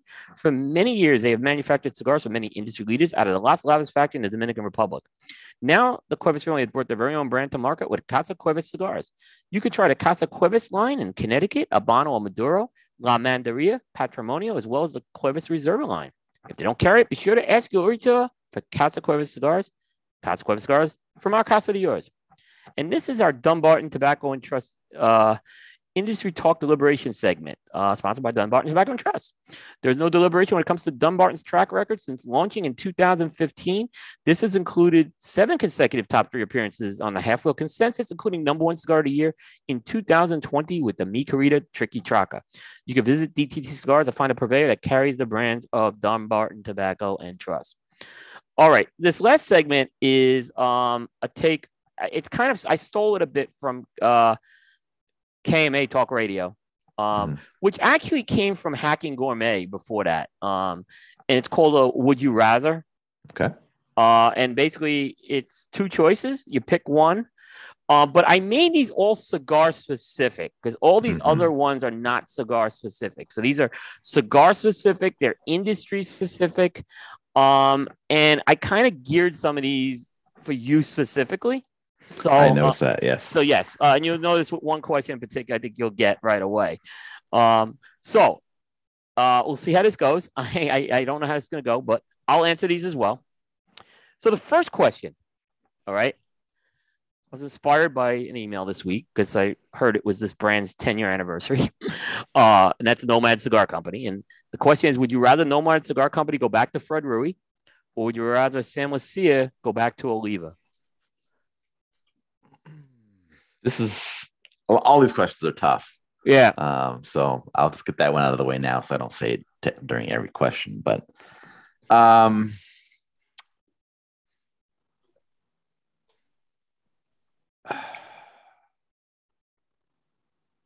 I would say Sam Leccia going back to Oliva. Interesting. And the reason I say that, not because I wouldn't like to see Fred do Nomad, uh, you know, have that under his control again, because that would be awesome as well. But um, I just, I don't know. I don't want to put this in a sad way or anything, but I just feel bad for kind of Sam's trajectory in the cigar industry, right? So he leaves Oliva. He wants to create his own brand. They kind of hold him up, all that stuff. It kind of deflates it for a while. Um, he starts his own thing again. He kind of gets consumed by General, and then it kind of goes away again. Um, and I just, I would like to see another kind of reiteration of what he could do. And if he didn't have to kind of maybe go out and do it on his own again, um, and he could, you know, kind of work in that structure that he had before, but maybe he didn't like it and that's why he left. But um, I would like to just see what he could, what he could do continuing on. I had the same answer, by the way, and it was a tough one with me as well because I think, don't get me wrong, I'd rather see Fred have Nomad back than how it is now. But I think in the whole new regime at Oliva, Sam could flourish there. I think again. Yeah. Um, you know, he kind of had he kind of gave Oliva this um very contemporary, modern side. He was a little bit of the bad boy back then. Um, yes. And and and I think and I know there were he had issues with Oliva with you know when the Oliva family owned it, but I think in the new world order of things, I think he can flourish. I think he could actually flourish there very well, and I think he would I, I think I'd love to see Sam back on uh, brand development, you know, and, and that's why I would pick Sam as well on that. So now I'm going to extend this question. Not, I'm not going to really extend it to a question. I'm just going to make make a bit of a comment, maybe put pose a question to you. In right. It. So you know when when Sam's company got acquired by General and it kind of came in there, yeah. Um, it kind of went through the process that we had seen at that kind of around that era for General of they take a boutique brand and then they kind of just drive into the ground or they discontinue it pretty quickly, whatever it is that happens. And then now you see like with Matt Booth coming in. Yep. Do you think they missed a huge opportunity with Sam to kind of take bit take and I'm not saying that Matt Booth is like the second choice because this is the, the completely different scenarios, big gaps in time and all that stuff. But did they miss an opportunity by maybe utilizing Sam in that kind of a fashion that maybe that they're look they're using? I'm not saying using is in that kind of a term, but that Matt's role is going to kind of be with General here. Yeah, I think I, I, agree. I think they did. Um, I mean, he was brought in under the Dan Carr era, so this was Matt comes in under the Regis era.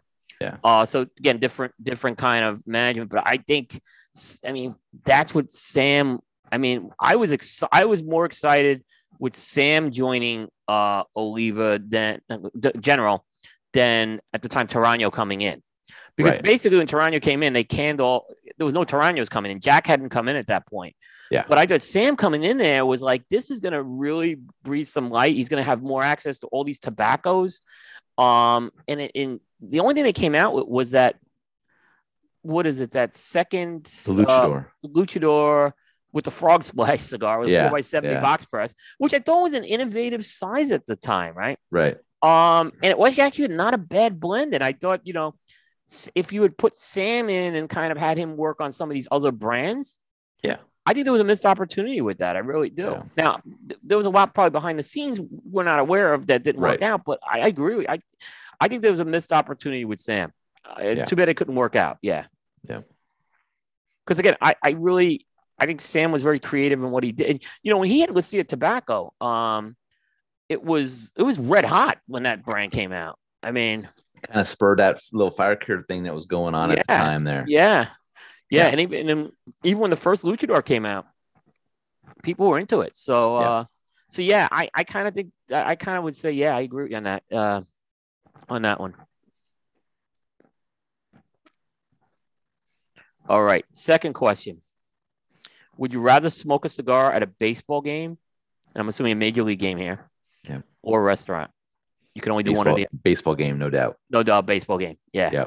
Um, I don't like having a cigar in the middle of dinner. Actually, I don't. I don't either. Yeah, I don't either. Um, I um, I really have never gotten an opportunity to do it at a baseball game. A Yeah, minor league game once. That was it. Yeah. Yeah. But yeah, I, I think uh, would have been really really cool. Um, I do remember my grandfather smoking at Mets games and, and Phillies games. So Right. um, he wouldn't go to Yankee games, but uh, but yeah, I do remember that. Yeah, I just think there's. I mean, with baseball being as like kind of relaxed as it is, and you know, cigar smoking being a relaxing activity as well, I just think that they would go so well together. You know, that if you could be at the game while you're smoking, and I, I you know, I'll watch games on TV while smoking a cigar, but it's not the same thing as being there. If you could be in the crowd and all that stuff, I think that would be pretty cool. Yeah, no, I, I, I think I agree. I think it's just part of the whole experience. Yeah. Um, but have you ever had an opportunity to do it at a baseball game? No. Yeah, Uh, see, the I- closest I might ever be be able to do that would be like um, at spring training, where like you're out on the outfield, like on the like the grass hill. But I think even then, it's it's not allowed. So, um, you know, you'd have to if you'd have to do it at like a game where like there's nobody around and uh, you know, whatever. So Yeah. I've never I've never had that opportunity. I did I have, I have uh, gone to like softball games uh, and smoked cigars uh, at softball games, but that's not the same thing. So Yeah. I, I did it at a Blue Hens game for single Delaware Blue Hens uh, single baseball, yeah, uh, single A baseball once, but I wasn't like heavy into cigars back then. right. So I really can't uh, count it that much. Uh, so it was probably some bundle cigar I was smoking that night. Yeah. Yeah. All right. This one's geared for you. Mhm. And I, I, I, I researched this one. You have two as well. cigars. You have two cigars. All right. Yep. The black labeled, the Blackworks Studio, Hyena Corona Gorda, Yep. or the Protocol Eliot Ness Natural. And Which so the reason why Coop's saying that this is a tough one is because I scored these two cigars with the identical I scores. went- It was a six even. Yep, there was no evenly scored. Yeah. Um, so I, you know, I don't, I don't have a catalog in my mind where like I know exactly how I scored it and why I scored it a particular way. So Right. the reason, one of the reasons that this site exists is so that I can catalog my smoking experiences, and I, they just happen to be public that people can read them if they'd like. Um, so I went back and I looked through them and to, you know, get, you know, reinvigorate my thoughts on them. And between the two, um, if I had to choose, I think I would choose the Eliot Ness Natural over the Hyena. Um, and the reason for that is because I felt like I got the more enjoyable smoking time through the first half of the cigar. Um, and in the Hyena, it was just through like the first third. And the, fu- the fullness and the flavors from that uh, Eliot Ness um, were just a bit better in that yeah, first half than I was getting from the Hyena. So even though I still scored them identically um, overall, um, you know, there are always going to be subtle nuances between the two that you can't like really show in a score. Um, so uh, I would go with that Eliot Ness natural. I agree with you. I, I would go Protocol Eliot Ness Natural over the Hyena Corona Two two good cigars. You actually now that was the, the Hyena was actually the number one developing palates uh, cigar, but it was the other guys on the team that put it over the top. Yeah, it's based on the four the rankings from the four of us all together. So right. it doesn't it doesn't have to be that you know the highest scored cigar from all of us combined. right. It's just the way, and it's not an average of the scores. It's just like Oh. how does this cigar rank overall for all the cigars Yep. we scored that year, and just based on that number, that weighted scoring, that it was number one. So Yep. it definitely a good cigar. Um, so uh, yeah, Yeah. All right. All right. I was I, didn't know how you were gonna go with this one. That was uh interesting because I you know I knew they were even. I tried to pick Yep. two guys that were evenly scored. that's a good, good way to do it. Yep. All right. Next question. Now assume you can go to both of these trade shows for free. Yes. meaning you have no cost out of pocket. Would you rather go to TPE and get a sample cigar at every booth? Yep. Or would you rather go to PCA and get absolutely no samples? So this is the least toughest question in the group for me, and that would be I would go to PCA with no samples in a heartbeat over TPE with samples. I agree. Um, I'm, I had the same answer, and it wasn't Yeah. close. And it's not saying that TPE is not um, a good event uh, or a fun event. Um, it's just that for PCA, um, you have more brand, more companies there. Uh, you will have usually the principal uh, of those companies there. And at TPE, you won't have as many companies, and the principals may not be there for the companies. Um, Yeah. and the PC is focused on the industry that I'm interested in. Uh, while the TPE is not. Um, the parties that the um, the parties that the uh, organizations put on those don't matter to me um, and this is just based on all my opinion those don't matter to me um, but um, i feel that um, i have my time is more is use more useful. Um, i have a better time um, when i'm able to talk to the most people and the people that um this this, this sounds shitty the way i just laid it out.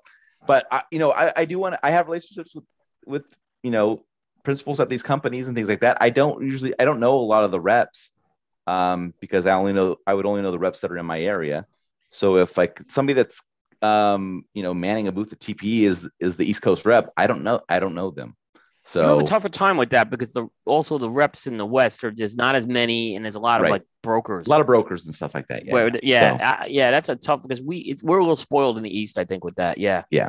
so this is yeah pca wi- without a doubt would be my choice yeah, mine too. You know, eh, eh, here's the thing: as much as I say it's about the free samples, right? I, I agree with all the reasons you said, but the samples I get at, at PCA, my guys who who did the show this year, you know, Ben Bear and Aaron, right? They like if we didn't get like all get a sample, I I sacrifice mine for these guys because they did a, they did a lot for me at the show, and honestly, I'm not reviewing the cigar, right? So let them have it. There were a couple I kept, like the NFT cigar. I Yeah. that one I did keep back, but but in general, I say, you know what, these guys they worked the, week off. They should get the you know if they missed a sample, let's get it. Like so, I've been joking with Hector. I didn't get any of the 10th anniversary cigars. I was the only one who didn't get it. right But you know, I, I don't know what happened. Hector kind of gave them out in piecemeal is what happened. So I just told those guys to to take take those. So yeah, it, it. So I, I agree. We're we're so far all, all even on these. Yeah. All right. Next one. Now you haven't this one. You haven't been the either. I've been the one. Would you rather go to Pro Cigar or Puro Sabor? I really can't make a choice on this. Um, I haven't even been, I haven't been to either country at all, so I couldn't tell you that I like one country over the other more. Uh huh. Um, and I couldn't tell you that there was a certain factory on the on the tour list that I liked better than someone else.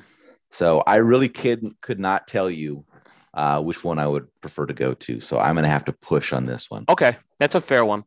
Um, so with me, I've not been to Puro Sabor. I'd love to go, but I've been to Pro Cigar. But here's the thing: Pro Cigar is a known quantity to me. I know what I'm getting at Pro Cigar. Yeah. it's it's damn good. I, I'd probably be rolling the dice a little with Puro Sabor, and if they, Mhm. if I only could go to one, I, I'd still go back to Pro Cigar, just because again, it's a known Right, quantity. so it's- I- yeah, you know, you know what you're gonna get. You had a good time. So Right. obviously, you know, if Yeah. you had a choice of, Yeah. I know that I'm gonna probably have I know that I'm gonna have a good time here. Yeah. I'm not sure what's gonna happen here. You're gonna go to what you're what you know, kind of thing. Doesn't mean I don't want to go. Yeah, it's just meaning that yeah. It, now, if maybe something changes and Pro Cigar isn't the same experience, then that could change the answer. But right now, I would say, uh, with all due respect to Pro Cigar, I'd still go to Pro Cigar. All right. All right. Here's an interesting one. I thought. When it comes to Vitola, like describing a Vitola size, Yeah. All right. Do you want to uh, see it as ring X length or length X rings? What I mean by that is a five by 50 or 50 by five. Um, I'm only gonna go with my choice based on what I'm used to, and I'm used to the the length by the ring. Uh, so the five by fifty kind of moniker.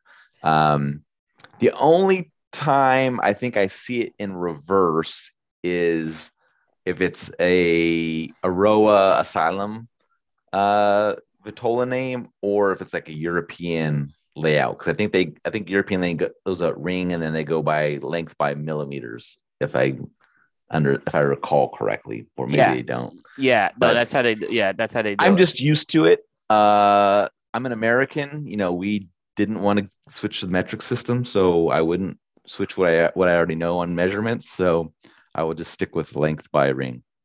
uh, again, we're on the same wavelength with that. The only other company I'm seeing do it more now is Altadis with their Hmm. with their stuff. I'm seeing more. I've noticed if you've watched some of their, they're kind of going to the the 50 by five, but uh, I know that uh, Justo very much believes in the like the uh, length by ring, the 50 by Hmm. five. He's in great. He said that's the way. So very different between the brothers. Now you're saying? I think Christian's the same way. I think they're both the same on that. No, no, no. All the all the Eiroa and uh Vitola names are ring by length. I said it wrong. Yes, that's I said it wrong. Yeah. Oh, so, so Justo's the same way? yeah, 50 by five, right? Oh, okay. I got you. Okay. Instead of five by yeah. They, so they- then they're they- on they're on the same page. Okay. Yeah. I got you. Yeah, yeah. I mean, Eiroa is interesting because he doesn't like call things robusto. He'll just call it like 50 by five. Sure. Yeah, he doesn't give it a name. can, I can respect that. yeah, yeah, That I mean, it's a better way to do it because then you know, if you say robusto and you're like, oh, that's a five by fifty-two, like well, I thought uh, to me robusto's five by fifty, so Yeah. we, we weren't on the same page. So yeah, if you just go by, uh, yeah, if you go by uh, size, that's good. Yeah. yeah. All right. Given there's only two choices for social media out there for cigars, Yeah. Twitter and Instagram are your two Yeah. choices. Which one? Instagram. God, I, I was gonna say, I was gonna say Twitter because I'm having. You can still say Twitter. I'm still gonna say. Yeah, I mean, I'm sorry. I was gonna say Instagram, Uh, but I had problem. I've been having problems with Instagram the last couple of days. So I'm going- Instagram is just smoother, easier to use. I feel like um, Twitter's just it's, it's looking a little old. It's not. I, it, it's not a great platform. It- you know, I know it was great for. I know it was big for cigars back in the day, but that's gone away. It's, I think Instagram is far taken over. I'm gonna go Twitter. I'm gonna be different on this one. Okay. Instagram just frustrates me. I can't get my videos uploaded the last couple of days. I can't put links in there. I'm like, uh, I'm tired of Instagram Reels. we had a discussion on it earlier. I'm going Twitter, and, but I hate All right. Twitter. I, I hate Twitter. So for Yeah. all the reasons you said. all right, and the last question. All right, and if folks want to answer this one, they can. Would you rather be locked in an empty warehouse with Steve Saka or Skip Martin? So you have no This cigars. It- It's an This is the next. This is the next toughest question. Um, man, this is hard. Like this is the one like after I read through it that I still didn't know the answer to yet, and I'm have to deciding right now. Um, Saka. Diego Saka. I'm probably gonna lead towards Saka. Um, and yeah, I mean, I, I'm not gonna be able to give you a really good reason why I would choose one over the other. Um, I don't know. Um, yeah, I'd still lean towards Saka. I, I just think maybe um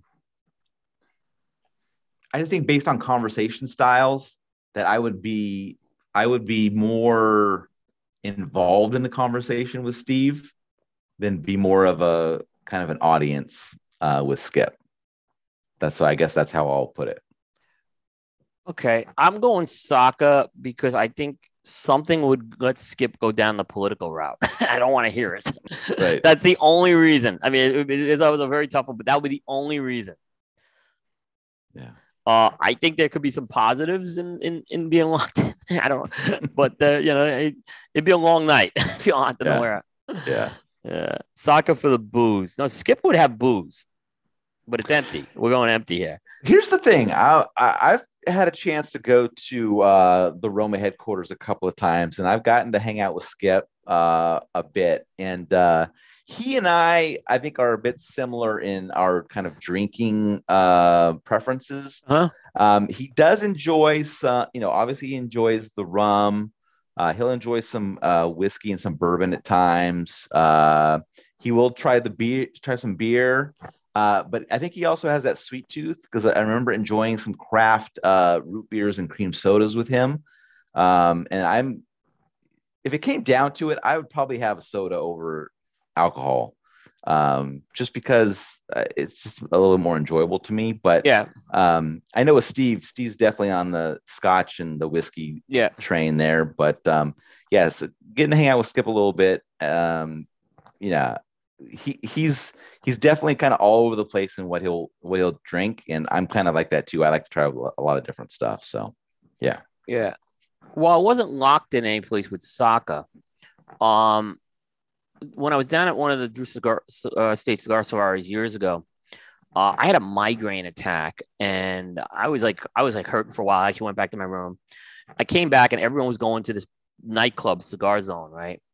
And I just said, I ain't going, right? mhm. Um, it, ain't my, it wasn't my scene. I would have probably went if I was all right, but I'm like, I'm not going right. There's gonna be music and stuff there, and I was feeling better. Uh, and Saka and Lafferty actually stood back that night. Um, Mhm. and uh, it was actually pretty cool conversation. I mean, but it wasn't empty. We had plenty of cigars and stuff that night. Mhm. So, uh, and I guess the closest thing with Skip, he's been at the media house. I mean, they're both they're both good guys. I mean, it's not. yeah, I mean, it- this is like choosing, like saying, all right, you have to, you know, you can only hang out with one of your two kids, right? yeah, Which one do you choose? Like, uh, we're not saying we like one way better than the other one. We're just Yeah. saying, like, if you had to choose and you're choosing by the slimmest of margins, which one? So, Yeah. it's they're Yeah. both great guys to hang out with. I love, I love uh, talking Yeah. with them, listening Yeah. to them, Agree. all that stuff. agree, Fantastic. agree, yeah, agree. I, I just worry about Skip going down the political route. So, Yeah, it's gonna happen, but you, you know, Yeah, you, yeah. you know that you know that going in. you know, not going in exactly. All right, so that was this segment. I guess it went okay. So, uh, I think it was really good. You got some, you had some really good questions we'll- in here. So we'll, we'll, we'll do this from time to time. Yeah, we'll yeah, from- yeah. I like okay. it. I just said let's just take a shot with it. I, I, I will I will come up with a set of questions geared towards you next time, maybe. Okay, we'll So, do that. that'll Yep, be a we'll good do- one. Yep, we'll do that. That sounds good. Yep, uh, we'll see. Uh, it's pretty cool. Uh, and everything's on the table. So, Yep. all right, all right. Uh, again, want to thank uh, our audience, of course, for hanging in there. Uh, thank Claudio as well. That was pretty good. Uh, enjoyed catching up with him Yeah. as well. Um, programming notes: no shows next week. Uh, no show next week because I am going to be at Top Golf. I'm going to be at a Top Golf event, and I'm just looking f- forward to this, right? Uh, but I will not get back in time. I can just tell Yeah. you that. So it will be. Uh, so there's no. But we have a show the following week, uh, 2:38 on the uh, 18th, and uh, Reinier Lorenzo uh, is coming back. So there's a lot going on. with Reinier, we haven't had him on in a long time either. I think it's been about Yeah. three years. So, so yeah, Reinier Lorenzo will be the guest uh, next uh, on the 18th. So stay tuned for that. Yep. All right. Um, that's about it. All right, that's it. Anything else? No, I think we're all set. All right, that's going to wrap up Primetime episode 237 into the annals of history for Thursday, August 4th, now Friday, August 5th on the East Coast. We'll see everybody next time. Take care, everybody. See you guys.